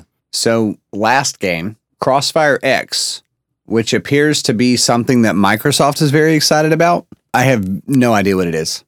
And I guess it's a PC title, but I've never heard a lot of PC gamers excited about it either. Um, but apparently it's coming I'd never even next heard year, and we're supposed to care about it. So I'm suspending Well, judgment. it'll be free to play. Yeah, it'll be free from what I understand. Yeah, so we'll see. We'll see. It's it might just be another shooter. So it might not. Yeah. Don't Who knows? don't forget Flight Simulator. Oh yeah, flight simulator. Oh, and Oh, uh, yes. hey, why not? Phantasy Star Online Yep. Phantasy Star Online 2, too. Yes. for the first time in the West, Nice. will come to Xbox first as a timed exclusive, then PlayStation. Yeah, which PlayStation has been doing to Xbox for years. So Yes. interesting how that inverted on that. So we've also who else got a piece of the stage but Gearbox uh, doing a little bit more reveal on Borderlands 3. Cannot wait for the game. Um, release date of September 13th, 2019. I made some sort of a silly comment the other day. I think it was actually to uh, Kenny, if I'm not mistaken. I said something about, oh, you heard that Borderlands 3 got pushed back, right? It turns out to be a nasty rumor, and E3 confirmed that that was not the case. So, um, but it had been said that it was getting pushed into 2020. I don't remember where I got it from, but I heard a lot of people saying the same story. So I think somebody in a like a gaming journalism position might have speculated, uh, might have gotten Mhm. misinterpreted, and a lot of people started talking about it. But it's great that uh, that they're wrong. So Yeah. seen about 15 minutes of gameplay. Um, apparently, they flew a lot of people up, paid for their plane, paid for their hotel, let them play Borderlands for a few minutes, did not allow them to record, and then sent them home uh, with canned footage and said, render whatever opinion you'd like on your social media platform of choice. So there's a lot of gameplay vid out there available right now, but it's all the same video. So just, you know, if you're looking for a different video, you're not going to find it. Um, but you'll hear different voices and watch the same video again if you want. They can dice it up and edit it however they want, but it's all going to be the same content in the end. But point made, Borderlands 3 still looks amazing. A lot of quality of life improvements over the last couple titles, but it's still an amazing title. Um, I think it's going to be the one that brings us together. And here's me hoping that it's cross platform. Should be. I mean, I, I can't imagine Man, that it wouldn't with the trend and the way things are going. I mean, unless Epic Games just has this thing where they're the only ones that can somehow pull it off, um, which kind of seems to be the case right now. Mm. You know, we'll see. Got to be more of that to come. I would love to stop talking about Microsoft though, because we've talked about Microsoft for a good solid chunk of change, and Nintendo is super important. and we have a quote unquote expert. I'm reducing you down to quote fingers, Kenny. Thank you. Thank Um, you. Enthusiast. We have an enthusiast. We have an aficionado, I guess you could say. Um, so, Kenny, tell us a little bit about the world of Nintendo here. We had a lot of speculation. How'd Yeah. it go? it you know it went pretty good uh as usual that pre-recorded direct uh exactly what we could have expected a nice long direct as well just under an hour we had also received a pokemon direct the week prior uh, and got a release date for pokemon sword and shield that's going to be coming out november 15th just in time for the holiday shopping before black friday all the the big shopping holidays for families and getting ready for christmas so, Link's Awakening also received a release date. Uh, instead of the rumored June release date, it is coming to us September 20th. Uh, so, something big to look forward to later this fall. Crypt of the Necrodancer, though, uh, Cadence of Hyrule, did finally get a release date for a couple of days later. That was June 13th. So, it's currently available. It is a lot of fun. I have been playing that. It's a blast. Uh, and the curve for difficulty is not too great if you've played Crypt of the Necrodancer games in the past, and some of them are on really good sale right now. Mm-hmm. You should pick them up, but they they can be kind of hefty to get a hold of. Animal Crossing, we finally saw a gameplay preview for that. No mention of DLC yet, but the game got delayed. We had been told last year we would get a 2019 release and it's getting pushed back to March 20th of 2020. Hmm. So we could still see DLC talked about at a later Nintendo Direct because they will do another one in the fall. But man, much wailing and gnashing of teeth among the Animal Crossing community because we have been waiting for this game since 2013 uh, was when the the previous game launched. So it's just it's been a number of years. We're we're very ready for this Animal Crossing game. And then somebody had mentioned Metroid Prime 4 that we might get news about that. Did we? We Did didn't. Oh, Sorry, Prophet. No. no news for you. yeah. Um, but I'm guessing probably if we are going to receive an update this year, it would be that fall direct again. There's, I think, plenty of news still coming. Uh, but that's not to say that E3 wasn't full. There were a lot of kind of sly things, we'll call it sly, that Nintendo did with their E3 segment. Um, Empire of Sin, which is a new IP, uh, a Chicago mobster based game. Uh, there's not a lot of information that I could find on the internet about this. There's not even really any gameplay that was shown at E3. It's just an announcement trailer. We're also getting more Resident Evil remakes. So if you love shooting zombies, you can now shoot zombies from Resident Evil 5 and Resident Evil 6 this fall, which is very, very exciting. All of the Resident Evils are getting remakes and remasters. In high definition. and it's they're gonna be beautiful. So, so beautiful. Some of the other big news is Astral Chain coming August 30th, Fire Emblem Three Houses coming July 26th. Hmm. You guys mentioned The Witcher 3 earlier, and I didn't realize how popular this game was, but it's also receiving Uh, a Switch port yes, and I shall So, be getting it. with the DLC. Yep. You are? all you the play on the go. Yep, all the DLC, all the all the uh, expansions, everything included. I Yeah, could just buy it last week for ten dollars on Xbox, but I'm going to buy it plus all the packs for a hundred on Switch tomorrow. Oh my goodness. Well, on Switch, I can take it with me when I travel to my next international destination. Yeah. Kill some monsters. So I was blessed enough around this birthday season to get a Switch. Um, Congratulations. Thank you.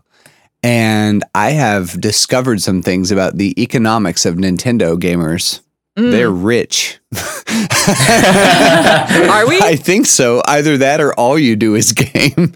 because wow. I mean, these titles and you know what? It's funny. I actually it was a it was a very um surreal experience because the way I bought a Switch was I was actually at a local Best Buy, which I swore I'd never buy a console at. Um Mm. and because I like the little guy. I like going to the local shop and you know yeah, yeah. But I was at Best Buy. They had Nintendo demo day, and I already knew our regional rep from Nintendo from a different thing. So um, we were talking about Nintendo, and we got to play the pre-release of um, uh, Marvel Ultimate Alliance, um, like hands-on prior to drop, and that was just really cool. And I just had a moment where it felt like very custom. You know, it was like, man, this is the time for me to get a Switch. You know, and then so um, and as we all, not we all, but some of us know, uh, sometimes when your wife gets you a gift, it's basically just allowing you to spend your money on a gift. So um, that's what it was in my case. And so uh, she was, I was blessed enough to not have wife aggro um, generate. So uh, that happened. But the reason I say that is the Nintendo rep described the cost of Nintendo games so beautifully. She said Nintendo titles, first party titles, are evergreen. Yeah. Evergreen. Yep. Or hecka expensive. I mean, you can go with either one, whichever. But Yeah. I mean, Evergreen is good. I mean, and I guess in a way they've done themselves a favor, right? And you know, I noticed though when I started pricing stuff at like GameStop, like for trade, um, Mhm. they sign- they consistently, like Nintendo first party titles, consistently trade in at half of the value you would buy them for, uh, which cannot be said about any other console. No. Like I could trade in Red Dead right now for like Get a quarter. 12 Yeah. and I'd still have to buy it for fifty. I think right now Yeah. yeah, just there's there's release titles for the Switch that are still 60 bucks. Crazy. Anyway, Yeah, they they retain their value so well. Even if you look at previous console generation games for Nintendo, it's very common to find these first party games at if not above their original retail cost. It's just it's just something because I think Nintendo has never been open to cross-platform and releasing their games on other systems, they can kind of control the market mhm. a little bit and therefore the secondhand market also reaps that benefit i guess if that's how you want to view it Yeah. but we also had a couple other really big things uh, shown off during nintendo's not only their direct, uh, which is like their keynote, but also during the Treehouse Live, which is like the next couple of days. They do a lot of gameplay demo, live gaming with developers and and members of the the North American team. They showed off Luigi's Mansion 3, which I think I had predicted was going to be pretty much the big thing after Animal Crossing. And it was really well received. Uh, it looks like they're even dabbling in some online multiplayer, Hmm. which for Nintendo is kind of a big deal. I know all you Xbox and PlayStation people are like spoiled because it's like, duh, we always, our games always have multiplayer Mhm. online. But that's not really the case for Nintendo.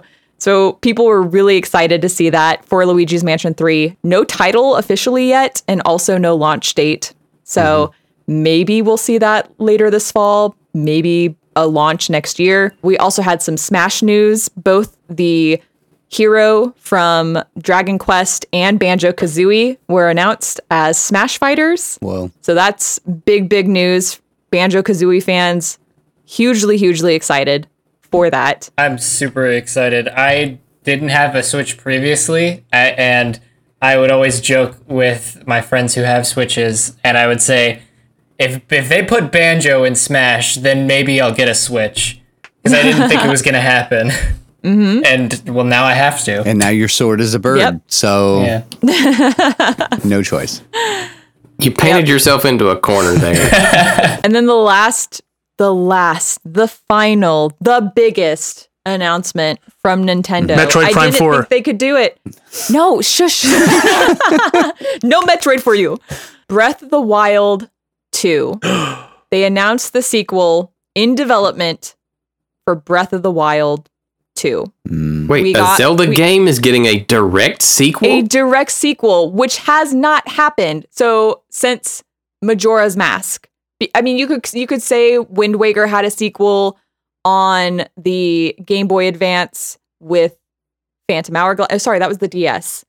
Uh, with Phantom Hourglass, you could kind of make that comparison, but this will be the first time since Ocarina of Time and Majora's Mask that we've had a direct sequel, same engine, like Mhm. same, Same generation. It's the same link, and I'm just I'm freaking out. It's uh, so wonderful. Could be cool. Will Yeah. be cool. no, no, we're gonna we're not gonna see it next year. I want to see it next year. We're not. It's gonna probably be 2021 Yeah. before we see this game. Yeah. Holiday. Yeah. Well, they got to figure out how to encode the online multiplayer. No, please. and that's our Nintendo news uh, in our in our in our updates for E E3. Mhm. Awesome. Well, thank you, Kenny, for that. Um, so here's your update for Sony. And I'm done. That was it. That was your Sony update. Well, you you talked about the the console war earlier, Mhm. and, and and that it Microsoft may win by default Mhm. because they were the first to hit the market. I would like to bring this to some scripture here. Proverbs 18, 17. The one who states his case first seems right until the other comes and examines him. So this console war might not be over. Oh, so dang. saith the Lord. So Wow. saith the Lord, the console war is not over. Oh my gosh. And this is how we turn this episode into a hybrid faith and gaming channel episode. Yep. Uh, which Yeah. is Or not the way we usually go about it. but hey, sometimes you take what you can get on an E3 episode. Am I right? Okay, so There we go. so T Rex, what about uh, PC? I was able to find two big things that happened at E3 was the announcement of Baldur's Gate 3, which is a PC classic from BioWare, but depending on your opinion on BioWare's last couple of releases, it may be good news for you that Baldur's Gate 3 will not be a BioWare product. Hmm. Woo. Yeah. So, th- there's that. And then- Bioware, Bioware. as far That as sounds hardware- familiar. There's a game. I think I played it. Don't do it. Okay, continue. As as far as hardware, I didn't find much as far as video cards, but I did find an article that mentioned the announcement of Intel's new i9 processors, Okay. which are going to be considerably faster. The ninth generation i9 9900KS coming this holiday, and it's supposed to be blowing the doors off of anything they have out right now. Okay. So that KS stands for crazy speed. Got it. Yes, That's how they do it at Intel. Mm. that is indeed. Well, it's better than like throwing an X in there for no reason. I feel like that's been done. I believe AMD did it. I feel like Microsoft did it. Xbox One Yeah. X. iPhone X. Which actually, if you take Xbox One X though and you turn it into an acronym, it actually becomes so meta because then it's Xbox. It's back to Xbox. Yeah. Whoa. Mind, Mind blown. blown. Holy cow.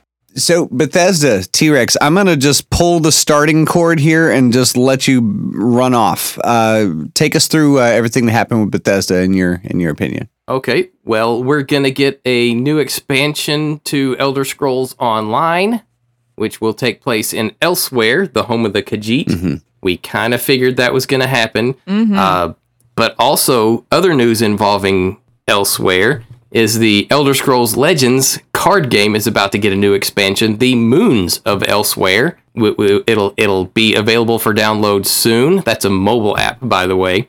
Elder Scrolls Blades also is getting a little bit of work done to it on the mobile end. The, there would there would be a competitive rebalancing and a little bit of extra news for Elder Scrolls Blades. There's actually going to be a port of this mobile game to the Nintendo Switch, and I can only hope that it gets called Switchblades. Right. Uh, Pray. Mo- moving Just back pray. to the- Yeah, pray. yeah. this is what we pray Move- for, guys. moving back to the to the other consoles, uh, Fallout 76 is getting DLC called Wastelanders, which will include gasp living human NPCs. right. What? Can't believe Right. it. What? Yeah, they're finally addressing the biggest complaint people have had since launch, other than the connectivity and balance issues. There's people. I can't believe Are they gonna that be like- clouds. Go ahead. Are they gonna be like androids or something? Or They are going to be They're living be human people, beings, Apparently. Whoa. Hey, guess Yeah, what? not- we not- found the people. Yeah. not dead bodies with notes in their hands for you to read, God. telling you to do the next stage request. I see. Who knew people wanted more Fallout in their Fallout game? Yeah, Right. yeah. I get amazed sometimes at some of these E3 announcements. Like, okay, I get it. Keanu Reeves is kind of like America's darling right now. I understand that. He's been doing some cool stuff. He walks out, he calls everybody breathtaking, um, has a very awkward exchange with a member of the audience about how great they both are.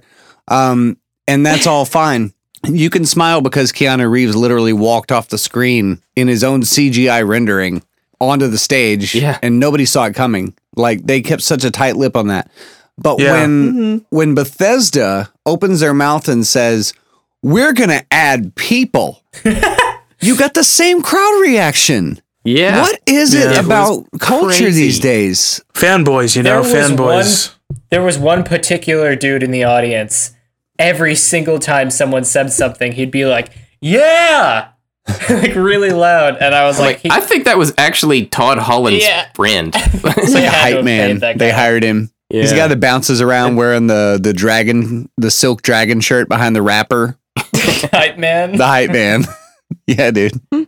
Yeah, I just find it interesting that game developers now the trend is like announcing features for their games that should have been in the game when it began, To begin with. as Yeah. like Gosh. brand new features. Like our game has NPCs. It's almost Yeah. like a Pavlovian response at this point, isn't it? Things we should have Yeah. expected from the very beginning, and now they announce it as like extra stuff, and we all cheer. It's kind Yeah. of an Yeah. interesting dynamic now. Speaking of Fallout 76, there's also upcoming a battle royale mode called Nuclear Winter. Mm-mm.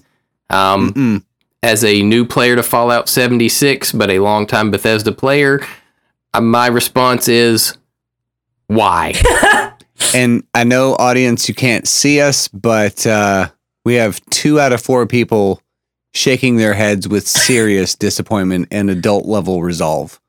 So It's just, it's just gross. it's just gross. and as far as the things we wanted to see, like something more than still images for Elder Scrolls 6 or anything at all from uh, Starfield, their new IP, they get the. We just got a vague assurance that the team is hard at work. Mm. My guess is that these games are 18 to 24 months away. So we're not going to see those anytime soon. Hard at work. Isn't that the same cringy thing that the the outside of E3 BioWare interview was like? Uh, Evan, you were telling me about that, weren't you? What? Um, oh, the, uh the anthem like interview. yeah, Yeah, that was the most We've awkward. got some work to do. that was the most awkward thing I've ever experienced. yeah. they're like, "So where's Anthem?" And they're like, "You know, we're working on it." Are you? was- are you really? they have promised that fixing Anthem is priority number one for them. And I guess the person who said that forgot they're supposed to be working on Dragon Age 4. Yeah. So, so I feel like the guy who had to represent EA during that interview was somebody who got in big, big trouble at work. And in order to save his job, he had to go to that interview and say those things. Mm. like they made him a fall Yeah. guy. Anyways, so yeah, nothing on Starfield, nothing on a new Fallout game. We did have a few surprises out of Bethesda in their announcement. Hmm. Rage 2 feel like it came out a couple of weeks ago already getting already getting DLC been called getting Rise of the. Ghosts. Yeah. Rise of the Ghosts. yeah. Okay. there were three trailers for the next game they unveiled, which was the new Doom game, Doom Eternal, which is due out in no- late November. So just in time for holiday scrambling for finding gifts. The next game I'd like to mention was Ghostwire Tokyo. And the game itself is something similar to The Evil Within, which is a game developed by the same developer. And on the note of the developer, they had her make the announcement personally, and she became the internet's newest favorite person. Her name is so cute. her name is Ikumi Nakamura, and seriously, Google her. She is awesome. Okay.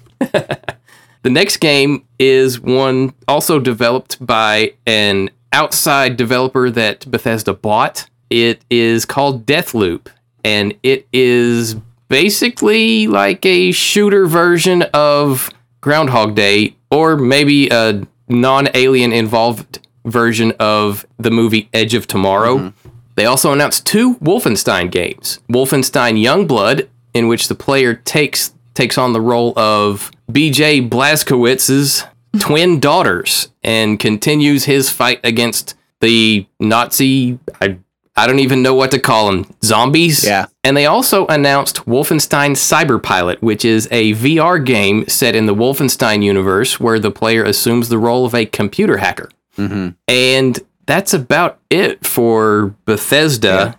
We didn't get what we wanted. We got a lot of surprises. Mm-hmm. And maybe we'll get Switchblades.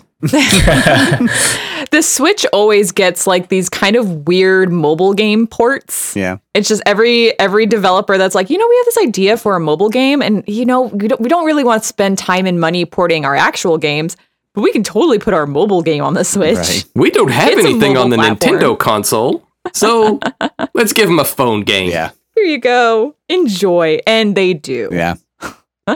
Hopefully, things like The Witcher coming Yep. over are going to change some of that. Hard to say. Yeah. Yeah. That'll tide me over till Metroid Prime 4. yeah.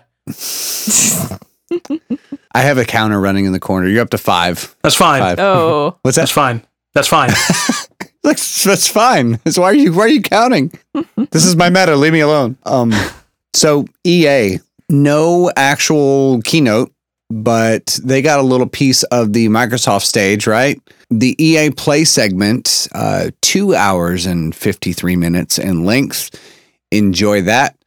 Star Wars Jedi Fallen Order got a big piece of the stage, but it was actually, I believe, if I'm not mistaken, it was at the Microsoft show, right?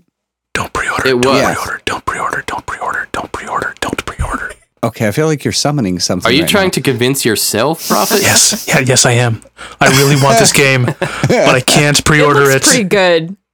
Everyone looks wants pretty game. good. Yeah, it's it's EA, and you're going against everything you believe, but you want to, and I get it. I feel you. Yeah. They burned me already but- on Battlefront One and Two. So yeah. On the plus side, it's not a BioWare release. It is Respawn Entertainment, who are famously known for Titanfall and Apex Legends. hmm So I don't know how You- that's you going to might I'm luck go- out even who, if you who am I pre-order. kidding, man? I'm going to pre-order it as soon as I get off this podcast. He's literally unfolding his wallet out of his back pocket. Yeah, You're just take my money. Buttons. Yeah. So Fallen Order does release on November 15th of this year. Looks really good. So I think they did a really good job rendering Forest Whitaker in the game. Saw Yeah. Guerrero. And yeah, Saw Gerrera. And like the Keanu Reeves render was really good too. Much in Cyberpunk, Yes, yes, and much better than I don't know Call of Duty's Kevin Spacey render from not forever ago. Oh yeah. Um, yeah, So or we're- Jon we're Snow from Infinite Warfare. Oh yeah, yeah. So there's been a lot of uh, interesting celebrity uh, modeling pot shots taken lately, but I, I think we're kind of moving across that uncanny valley at this point and being able to get into this uh, in a really neat way. So our generation is going to see some cool stuff. Addition to the Titanfall universe, this is a prediction we made. Uh, kind of. Um, a new character named Wattson and a new gun is getting added into season two of Apex. It's E3 and it's another year and it's EA. They're going to talk about Madden and they talked about Madden. Um, they talked about FIFA. They talked about NHL. Um, as a matter of fact, they've given us NHL this week uh, on Xbox for free. No MLB and no PGA, also confirmed. Sims, uh, we were joking about all kinds of different Sims DLC that might exist. So, like Adventures in Unemployment would have been good, or Sims playing as Sims, which would have been uh, Second Life. And Kenny, I think you called that Simception. yeah. so um, none of that happened. Uh, we are getting DLC, but uh, it uh, not the kind we were hoping yeah, for. yeah. So what is the DLC, T Rex? I could not tell.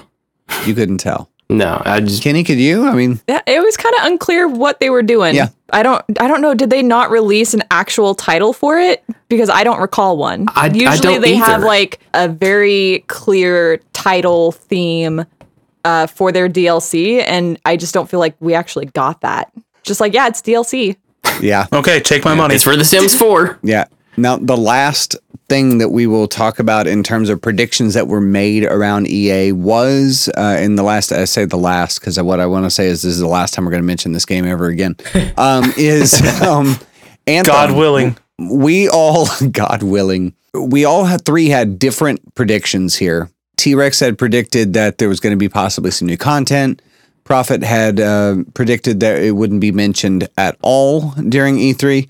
And I predicted that there would be a speaker that stood in front of a screen with a clicker and 60 seconds as a moment of silence with an apology on screen. My prediction did not come true.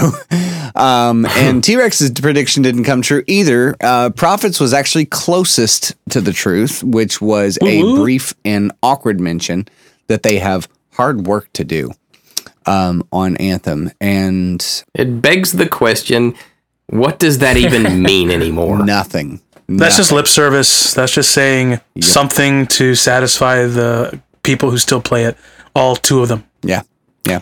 Yeah. One surprise from EA outside of the scope of that was that uh, Battlefield 5 would have some DLC that actually goes to the Pacific uh, War Theater, which is kind of cool. Mm-hmm. Neat. That's all I got to say about EA. Neat. Neat. Star Wars and otherwise neato. Okay. um, pretty benign, some of that stuff. Square. Let's talk about Square. Dragon Quest Builders 2. Yes, it's a thing. yep. It's Minecraft in a Dragon's Dragon Quest world. I'm not going to lie. I'm more excited about Dragon Quest Builders 2 than I am about Wolfenstein. Really? I mean, I've got me some Wolfenstein titles. They're great. I just, I don't know. I've been in a season in my life lately where I want some cheeky, cartoony fun. I don't know what it is. I'm just trying to push it light. And as I get older, I'm starting to realize there's some value in that, even as an adult. Um, I dig it. Yeah, and it's coming to Switch. So that's cool. Yes. We had predicted Life is Strange 2. we got it. Yeah. Yeah. I guess we did. We got a trailer for it. Um, we predicted Yeah. Kingdom Hearts DLC. Did we get it? Yes, we did. Um, So there's plenty coming there. A whole bunch more characters that I still don't know the backstory of. But I did realize on the in the store the other day that there is a release of Kingdom Hearts called The Story So Far. um, Yes, which yes. I was not aware of, which is what, like one, two, and 2.5 or something like that? It has everything, and it also has like trailers that have been condensed into movie format Okay. as well.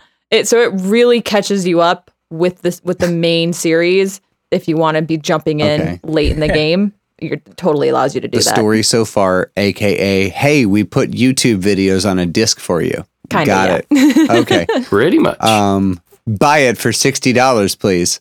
Yes, Mm-hmm. Mick. Thank you very much. Yes. Um. Okay. Final Fantasy VII remake. Yes. yes. I was very wrong. They did have a release date for it, and it is not three presidential administrations from now. Is that how we're measuring in that? I will, Three yeah. alternate timelines from now. Very cool. I'm very excited about it. I just wish that I I told uh, who was I think I was talking to you about this. Evan actually. I said they. Uh, it seems like Barrett's Oh, yeah. personality was like you have an option when you merge Mr. T and Terry Crews together. You can take the very best parts. But what would happen if you took the very worst parts? You would get Barrett from the Final Fantasy VII. and then attach the machine gun to his arm. and then put a machine gun on his arm. Yes, yes. He was like, Time for I'm gonna shoot these catchphrase. things. Oh, look at that. I mean, it was like bad, bad. yeah. but it still still looks good. Um, I think the voiceover. I was mostly concerned about the voiceover for Cloud. If I didn't like his voice, it was going to ruin the whole Yeah. thing. And I think they found Game a over. really good sort of like neutral, like late teen slash young adult. good. I do I do enjoy I do enjoy the personality they gave him though because in the original Final Fantasy 7 he was you know he was kind of like at the beginning he was he was kind of like snarky a little bit and I think that's what they're going for cuz like more recent depictions of Cloud have been kind of like dark and emo for no reason but uh they gave him they gave him some pretty good lines. Yeah. Um, so the Final Fantasy VII remake not only did it come with a gameplay preview, which I did not expect, um, but it also came with a release date. So very excited Yeah. about that. Though the remake for this remake is already three three years behind development schedule. Eidos, some of the other uh, corner of Square, right? There were some uh, Tomb Raider talks.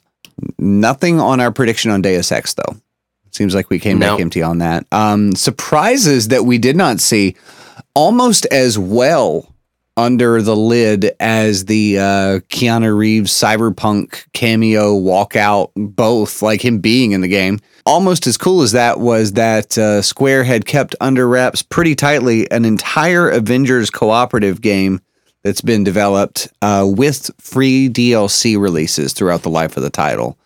Uh, very much in the style and keeping of Overwatch, where you get another character you can play as. Didn't seem to be too compelling to me. Just the vibe I got. It seemed like Marvel Ultimate Alliance minus the cartoon. Like if you Yeah. took the squiggly lines off and then shrunk the roster down to a third of its size and then put them on a much more linear path. That's the vibe I got from this. It seemed Yeah. okay, which I'm a super huge Square fanboy, so I wanted it to be a lot more than okay.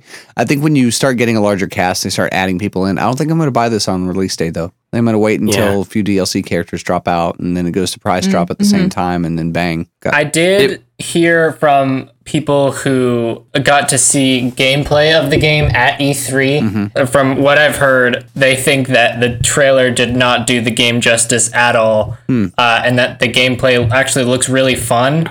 And the trailer was just edited very poorly and was mostly cutscenes that aren't really important to what people want in the game. Mm-hmm. So I have high hopes, but I'm gonna need some more information before I put in that pre-order. And another thing that surprised me about the announcement for this game is that they actually brought the voice cast out and interviewed them about the characters that they play. And it's not the same cast from the movies, obviously, but they did get some very big names in the voice acting world, including uh, the voice of Nathan Drake himself, Nolan North, and also Troy Baker, who is a very experienced video game voice actor.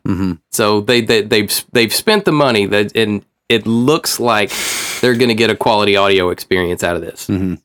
Okay. At least on the audio end. Yeah. And then another one that's been in the talk a little bit uh, as we wrap up Square. Um, Square has teamed up with Bulletstorm maker People Can Fly to invest in Outriders, which I'm not entirely sure what Outriders is yet, based on what I was seeing. Square seems to have a habit of doing this with the murky trailers. Um, this Right. wouldn't have been the first E3 where they've put out trailers for content that I have no idea what the game is until much later. 2018 was actually like their first E3 in what, like three years? Several years. Yeah, until they showed back up. So I guess they were getting their uh, E3 trailer presentation rust knocked off Yeah. or something. But um, I'm still not entirely sure what Outriders is, but it looks kind of cool. I like the persona, I like the vibe. It's got some grit. Um, Yeah, it- yeah. it's kind of a not sure if it's dystopian future on Earth or future on some unidentified alien planet, Yeah. but it, it it looks interesting. yeah. So we'll see more on that. Um, there's been talk about Outriders for like the last six months, so I'm sure we'll just have more and more news. Um, the last developer we're going to cover uh, as we wrap up our E3 roundup here is Ubisoft and um, some updates there. Uh, T Rex, I'm going to kick it over to you, man. All right. Well, we predicted there would be some Division 2 DLC. Not really a as much of a bold prediction because well, we just got some new DLC in the last week or so for Division 2, but there's going to be a full expansion dropping in a few months that will have our faithful Division agents going back to Manhattan. Huh. Uh, what the story involves, we don't know yet Going back to Manhattan. Going back to Manhattan. we also predicted some Trials Rising DLC. Didn't see much in the way of that or really at all. Mm-hmm. And the same story with Skull and Bones, which surprised me Yeah. because I thought that would be something that they would really tout. And I can only speculate that it means they're behind schedule on that one. Yeah, we had such a robust conversation about Skull and Bones plus Black Flag uh, the other day. Right. Um, I'm very surprised that we got nothing. I mean, don't they know that we talked about it on the podcast for 10 minutes? don't they Somebody owe us a at response? Ubisoft, they need to be listeners. Yeah, yeah. they need to know what the voice of the few people we represent want. Our our voices. They wa- they need to know what we think. yes. And if you who are listening join Discord and bring 6,000 of your nearest friends, we might actually be able to change the direction the industry moves. All right. anyway, uh, there are quite a few surprises in the Ubisoft presentation, though, mostly revolving around non gaming things. Though they did announce a few games. Uh, Watch Dogs Legion, set for release in 2020. A new Assassin's Creed Odyssey story creator mode is forthcoming.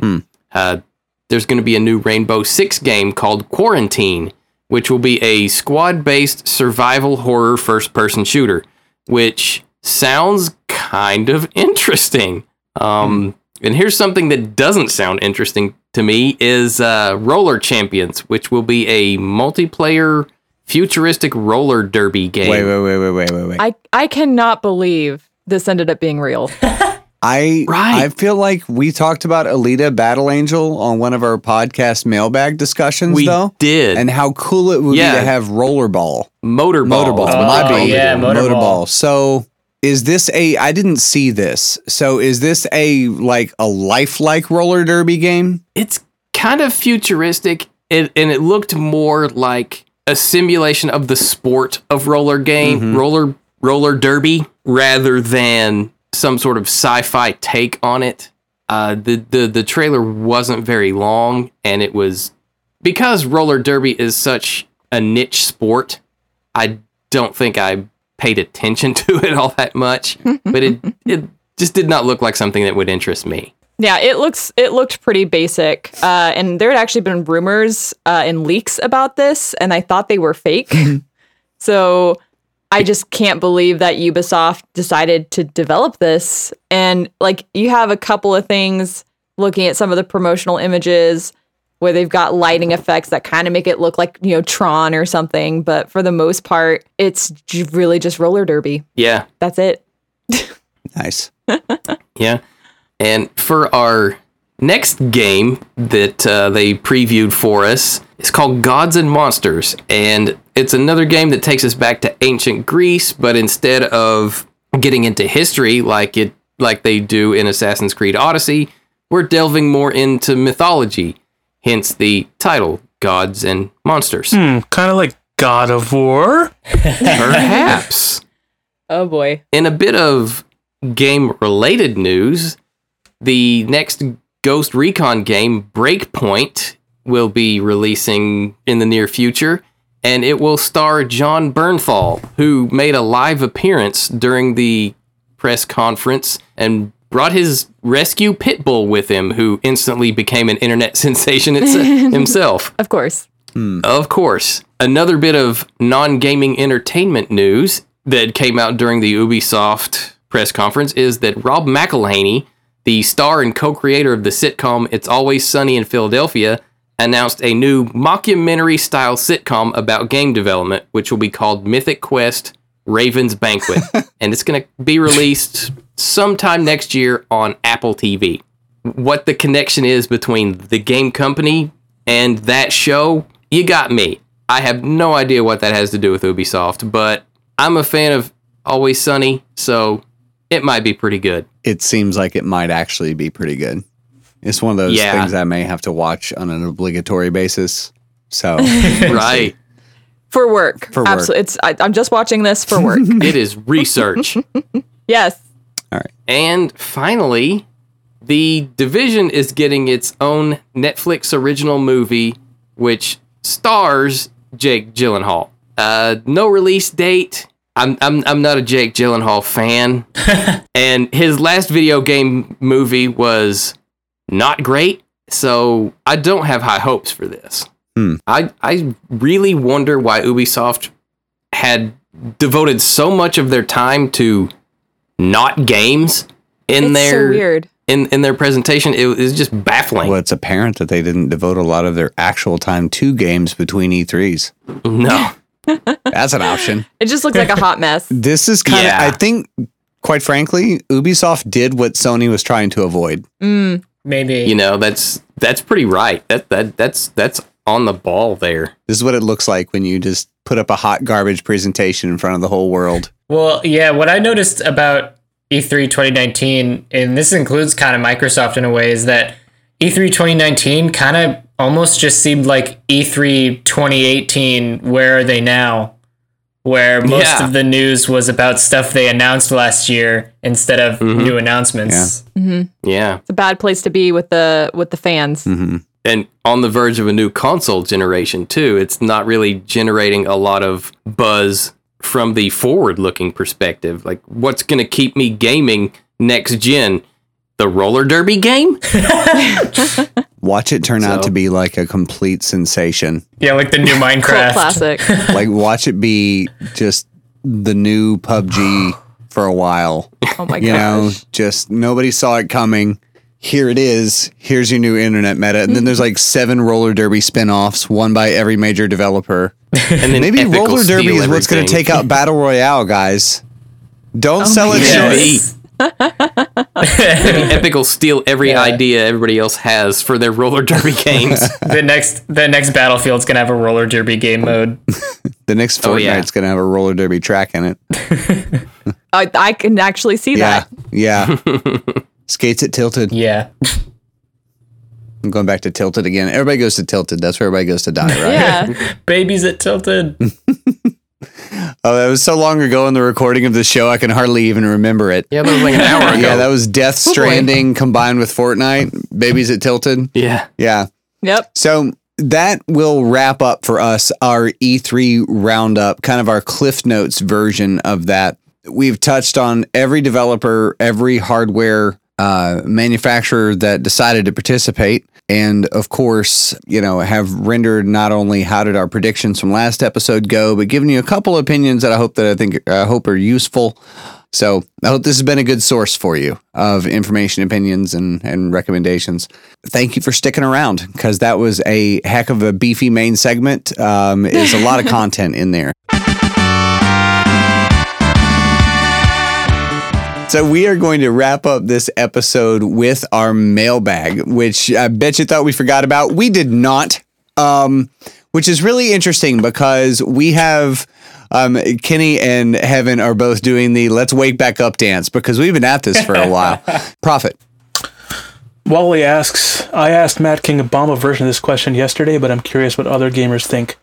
For those gamers who have been playing since they were a child, do you all think the new games come easy to them because either they grew up with harder game mechanics or they played so many games that picking up new control patterns are second nature? Well, that's not for me because we've already talked about it. So, what do you guys think? I think that it's not necessarily that you grew up with harder games. If you if you pick up a game easier as an adult when you've been gaming your entire life, I think it comes from you develop the hand-eye coordination from a young age and continue it. I don't think it's necessarily a skill set as much as maybe an adaptation that you've made that helps you to pick up a new game, pick up a new controller, adapt quickly to it. I don't I don't know if it's mm-hmm. necessarily comes from the difficulty of the game you were playing. yeah. it's almost like athletic conditioning. So if you if you if you have an athlete and let's say they play tennis, but then you have them play volleyball instead, you know, because they're an athlete, they're they're conditioned physically. They're going to do pretty well at both the both sports, Right. even the sport they're not like trained to do. I think it's really the same with gamers. You're conditioned to think in certain ways. Uh, the hand-eye coordination, co- blah, blah, blah, hand-eye coordination, and so you're going to pick up different games more easily than somebody who just isn't conditioned to think and move their hands in that way. Right. And I wouldn't say this is a universal rule because, as someone who's played video games since they were four years old, I'm not, you know, particularly adept at any any video games. I'm still trying to figure everything out, and uh, it's it's gaming is something where it's a you know it's a skill like everything else. Sometimes uh, people are more adept at learning new things uh, in a particular area, and some people it takes more time. Yeah. Um, yeah. Yeah. I was going to say, like, to Wally, like, what makes you think that we're any better? I don't know. Preach. Um, I've I've been gaming for th- in excess of three decades, we'll say, and I can f- count on my probably one hand actually the games that I'm like legitimately good at yeah. Versus I like to play but am bad at. Right. And sometimes we confuse the two for sure. Um, Yes. I was going to say, like, you know, the nostalgia goggles that I was talking about earlier when I said, you know, I, Oof. I, I accidentally ruined Sonic by going ac- going back and playing it. Sometimes when we look at these games, we have nostalgia goggles about our own abilities as well. Um, you know, Yeah. I went back and was like, man, I used to, I used to kill it at Mario. Da, da, da, da, da. So either I was really good and I got really bad, or I was never that good to begin with. I can't tell. Either way, yeah, I don't know. I think I think younger players are really good at like those twitchy titles that require like that rapid reaction, and then older players I have found uh, they let their salty war dog life experience go to work, and uh, we play Crucible and Destiny very well because we hide like champions. Yeah. Yeah. and if you look, yeah, that's true. If you look at like the professional gaming community, like esports people, uh, I follow the fighting game community a lot, and all of the professional fighting game players are either like 80% of them are teenagers, and there's maybe one or two that are above, like, I'd say like 30 years old, because like if those games that take like a lot of like reflexes and like twitchy movements and stuff, it's just younger people are gonna have that Yeah. way of looking at it, you know. Yeah, Younger people. younger people. we have a variety of ages on the show today, so Yeah. um, I like to see how many of those younger people could beat Mike Tyson in Punch Out. yeah, yeah, Yeah. that's true. I was just about to make a point that uh, that that goes along with the Mad King Bob's point. Like, do you remember being good at Super Mario Brothers because you beat the game, or because you got the infinite lives cheat and finished the, and finished the game dying a hundred times along the That way? is true. The said the latter, the latter is the answer to that. oh yeah, Yeah. Prophet, what's next for us? Dan Guitar Man asks, "What has been your console path, and what has led you to pick a side in the great console war?" Dun dun dun. Uh, for me, I started with the old school 8-bit NES and always was a Nintendo guy until the Super Nintendo, and then I was overseas for seven years, so I missed a couple generations. And when I came back is when the original Xbox came out. So I've always been an Xbox guy sprinkled with some Nintendo consoles like GameCube and the Wii. Since I became an adult, I've always been an Xbox guy because um, multiplayer on Xbox is way better than Nintendo's or PlayStation's, in my opinion. So the games, the exclusive games on PlayStation are better, and Nintendo, you know, exclusives like Mario, Metroid, Castlevania, those things are always going to be fun. But for me, I'm always an Xbox guy, and I always will be. Even though I had the Red Ring of Death happen to three Xbox 360 consoles, Oh, Oh, and I no. ha- and I am on my I am on my fifth Xbox One X for a variety of reasons. So wow. um, some of those are not Turns the out they're of not buoyant. Yeah, Who knew? Yeah, they're not they're not buoyant, and they don't survive being thrown to the ground. Okay. Um, and they don't survive lightning strikes. If lightning hits your house, even if you have a surge protector, they may not survive. So I don't think any of those were actually Microsoft's fault. I think uh, those were outside influences. well, unless Phil Spencer ran into your apartment and threw your Xbox on the floor, that was Yeah, definitely Microsoft's exactly. fault. But yeah, I'll always be an Xbox guy with uh, Yeah. with some with Nintendo on the side. I uh, I started out same. Uh, I I was an NES guy until I couldn't afford an NES. That was pretty much my jam. So I was I was a kid, right? So I was like seven years old when NES was a thing, and it took me. I, I must have been at least 12 or 13 years old before I realized you could control the ducks on the other side of Duck Hunt with the two player controller while playing Duck Hunt. Um, I didn't know that for years. First competitive multiplayer. Competitive multiplayer. it was the first asymmetrical multiplayer. I did Nintendo only because we were really not rich in my house. Um, so we had a Nintendo that was crazy that that even happened. Um, but I skipped Super NES, I skipped N64, I skipped GameCube. I was on the gray box for a really long time. I was blowing in cartridges for 15 years, maybe something. It was a long time. Yeah. It was a long time. Yeah. And then um, college came, student loan refunds happened, and a PlayStation 1 entered my life, then a PlayStation 2 because that just made sense because counting seemed simple. um, and Halo made me buy my first Xbox, my OG Xbox.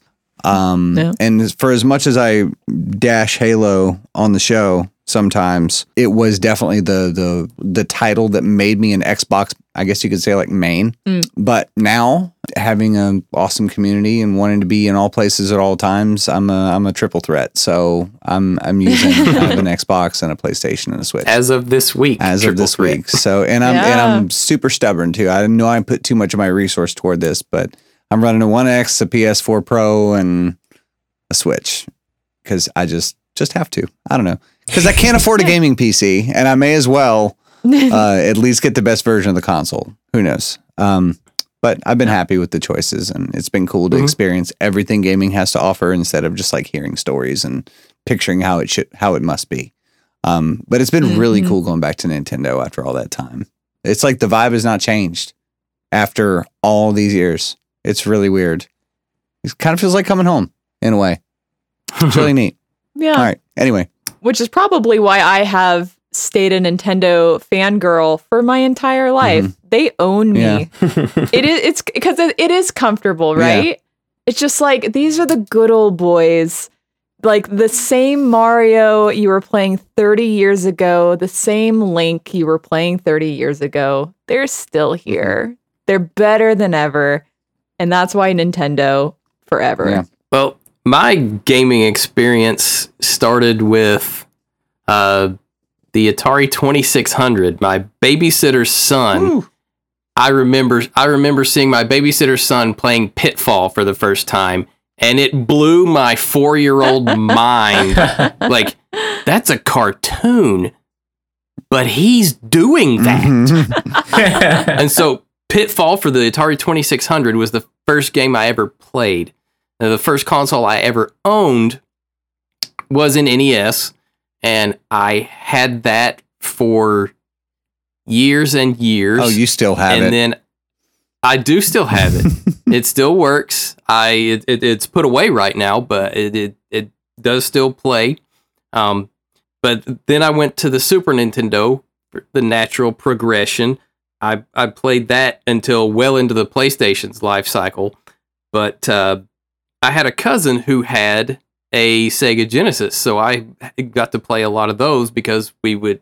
He didn't have a Super Nintendo. I didn't have a Genesis. We would just swap when we got bored or got a new game, and so the same thing happened with. Well, go go back a little bit. Um, my favorite games for the Super Nintendo were always the SquareSoft RPGs. And then when I learned that Squaresoft was not going to be making cartridge based games anymore, I was like, PlayStation. So Yeah. no N64 for me, but that same cousin also had a 64. So we'd swap out when we got bored with what we had That's cool. It's like a after that it console was Play- share. yeah, Yeah. yeah, It was after that for me. It was PlayStation Two, and I went through three of those, Hmm. And I put a lot of mileage on those things. So it's it's n- entirely not Sony's fault. Toward the end of the PlayStation Two generation, I got an Xbox, and I played on that. It was kind of my diversion console because my main was always the Sony. And then for some reason, I just did not want to make the jump to PlayStation 3 when the time came. Mm. And I honestly think the issue that was that made me make that decision was backwards compatibility. And so I went with the Xbox 360 and the Xbox One after that. Mhm. Yeah, imagine what would have like secured that console war, right? If somebody would have put Blu-ray It- and backward compatibility on the same console. But you had to Yeah. pick which one of those you wanted, right? You had to choose I either want backward compatibility, Xbox, or I want to actually be able to play Blu-ray movies. And it was PS3. Yeah, it was a non-issue for me. No, Blu-ray was Yeah. just an expensive DVD in my mind that back then. Yeah. Yeah, yeah. Yeah. And that was where it was culturally too. So that made sense. Um Evan, Yeah. what about you? Where'd you start? So the first game I ever played was Streets of Rage for the Sega Genesis. Nice. So I started off with That's the Sega. Genesis, and then the first console that I had like for Christmas because that was my dad's Genesis. The first console that I had like was the PS2, and since then I've been a PlayStation loyalist. Like my three favorite video game characters are all PlayStation mascots. Uh, Spy- Spyro, Sackboy, and Cole McGrath from the Infamous series. Um, but I've noticed as time has gone on, I've kind of betrayed uh, them a little bit. Not because I want to, but because I love PlayStation, but most of like my friends all had Xbox. So I would end up buying more games on Xbox to play with them. But I always, every time there's a single player game that comes out, I'm like, I'm getting that on PS4. Um, just cause. Yeah. So event. So right now I just have the PS4 and the Xbox One, and I switch a lot between them. I'm like the Benedict Arnold of gaming. So Um Frilio has a uh, last question for us. Frilio asks, What do you do if you ask a non believer for permission to pray for them, but they politely decline? Do you still pray for them, or do you respect their boundaries? I've been in situations where I had coworkers or friends struggling, and I reached out and asked if I could pray for them. But some have uh, felt uncertain about prayer, even if it was just- just me praying for them during my quiet time. I'll answer this pretty simply pray for them. Um, you don't have to tell them you're praying for them, even. You know, Right. if you know they're struggling, pray for them. That's you don't have to advertise. You don't have to tell them, "Yo, man, I've been praying for you." If people are weird about that, then you know that's on them. That's not on you. Just pray for them anyway. That's my two cents. Yeah, I'm just gonna say I second that. I had a pastor once tell me that the best thing that you could do for someone is to pray for them. hmm And kind of, I guess, it's, I'm, I'm struggling not to say what they don't know won't hurt them in response to Frilio's question about respecting their boundaries.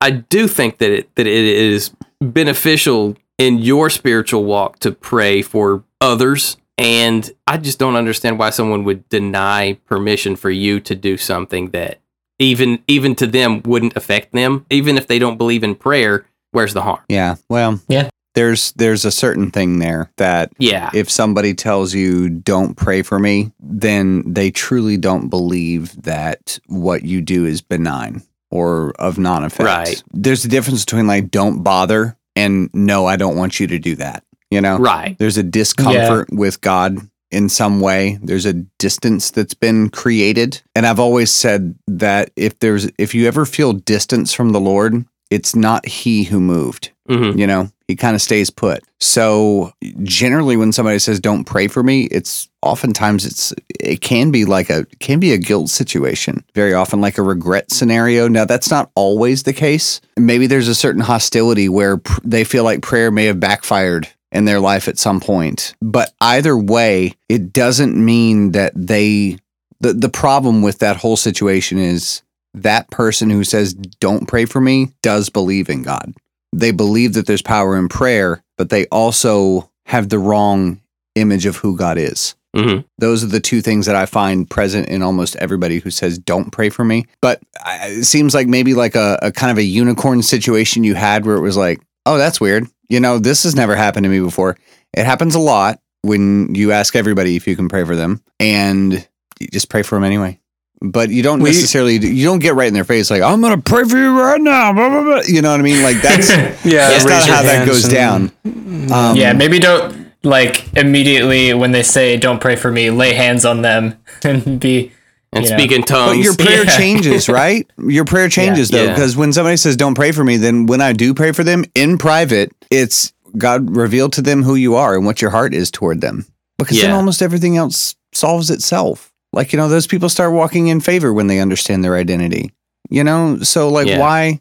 You know what I mean? Like, I don't have to. Uh, all my back hurts. Can I pray for you? No. Well, you just give me something much bigger to pray over. You know, so I'm gonna go pray for that instead. Your back's fine. It's just your stupid flesh. It's not going to last forever anyway. But let me pray over your identity. That's like way, way more important. You know what I mean? Kenny, yes. I will say to I everything that you guys have said is just like bam on point. Like you don't need permission to pray for someone. I would say there's probably a way to rephrase this mm-hmm. right. to say, you know, if you're whether you're talking to a believer or non-believer to say, "Would you like me to pray with you?" Because some people don't necessarily know how to pray, mm-hmm. And especially if they're a non-believer, I think there can be some good that comes out of praying with someone, uh, believer or non-believer, and then if they decline for whatever reason, then you know respecting that they don't want to pray with you at this moment, but then having the the freedom as a Christian to pray for them in your quiet time that there you have not asked permission, so you're not breaking the contract. right. Don't ask for permission Yeah.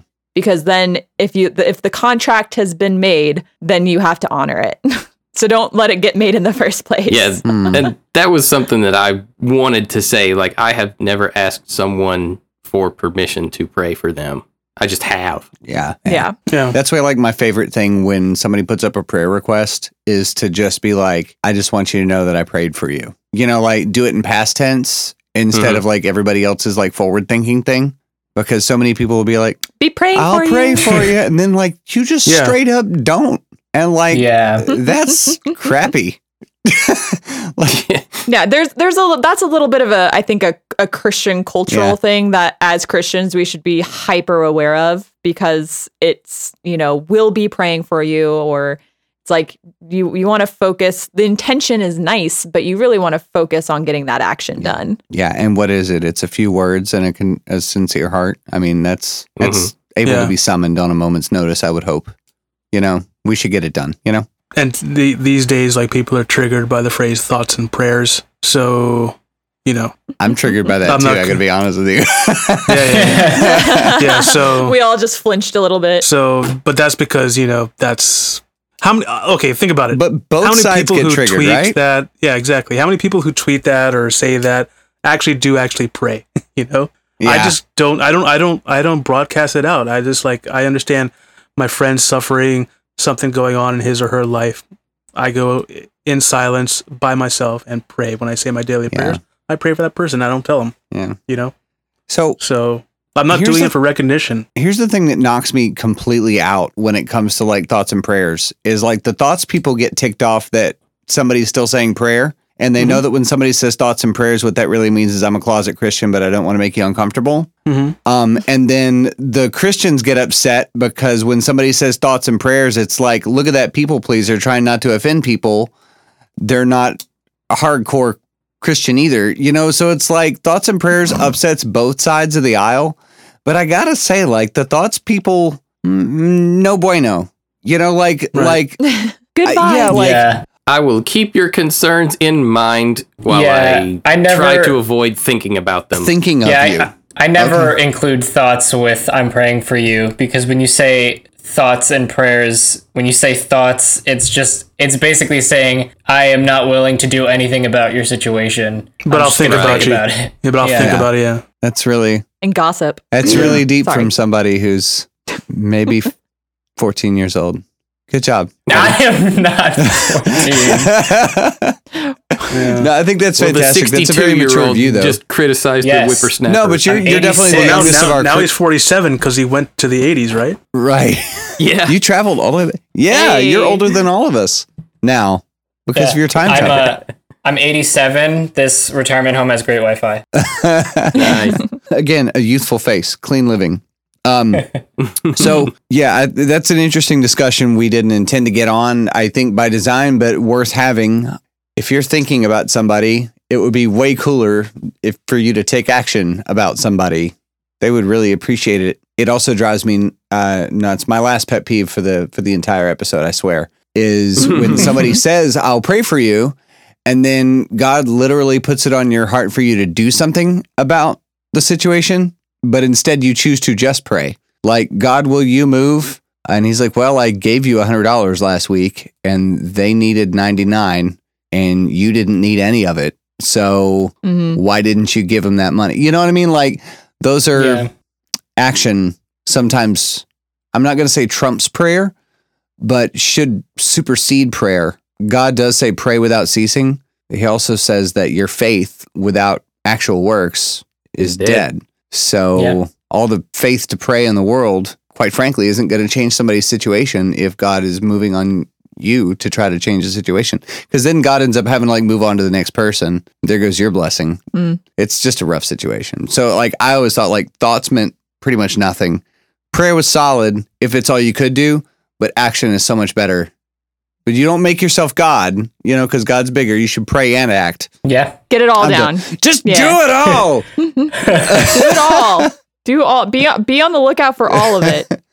All right. So, um, with that, that wraps up our mailbag for this episode. Lately, I've been shocked at how much we can hang out with one another when we do these things. Y'all, it has been over three hours of record time.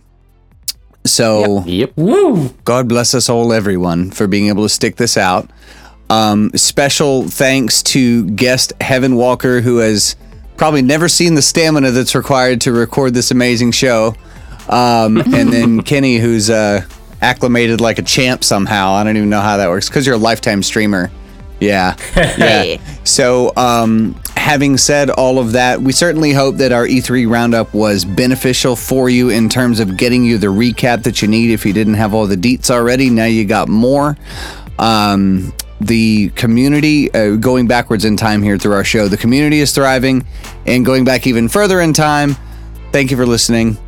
And I think that pretty much covers all of our points. So let's go ahead and sign out. Um, I have been Mad King Bob. I've been Trucidus Rex. In the dark, it's Prophet of Rage. I've been Kenny Hill. I've been your Emmy nominated Evan Walker. All right. All right. Have a great one. God bless. Find a troll and pray for him. Have a wonderful week. Take care. Bye bye.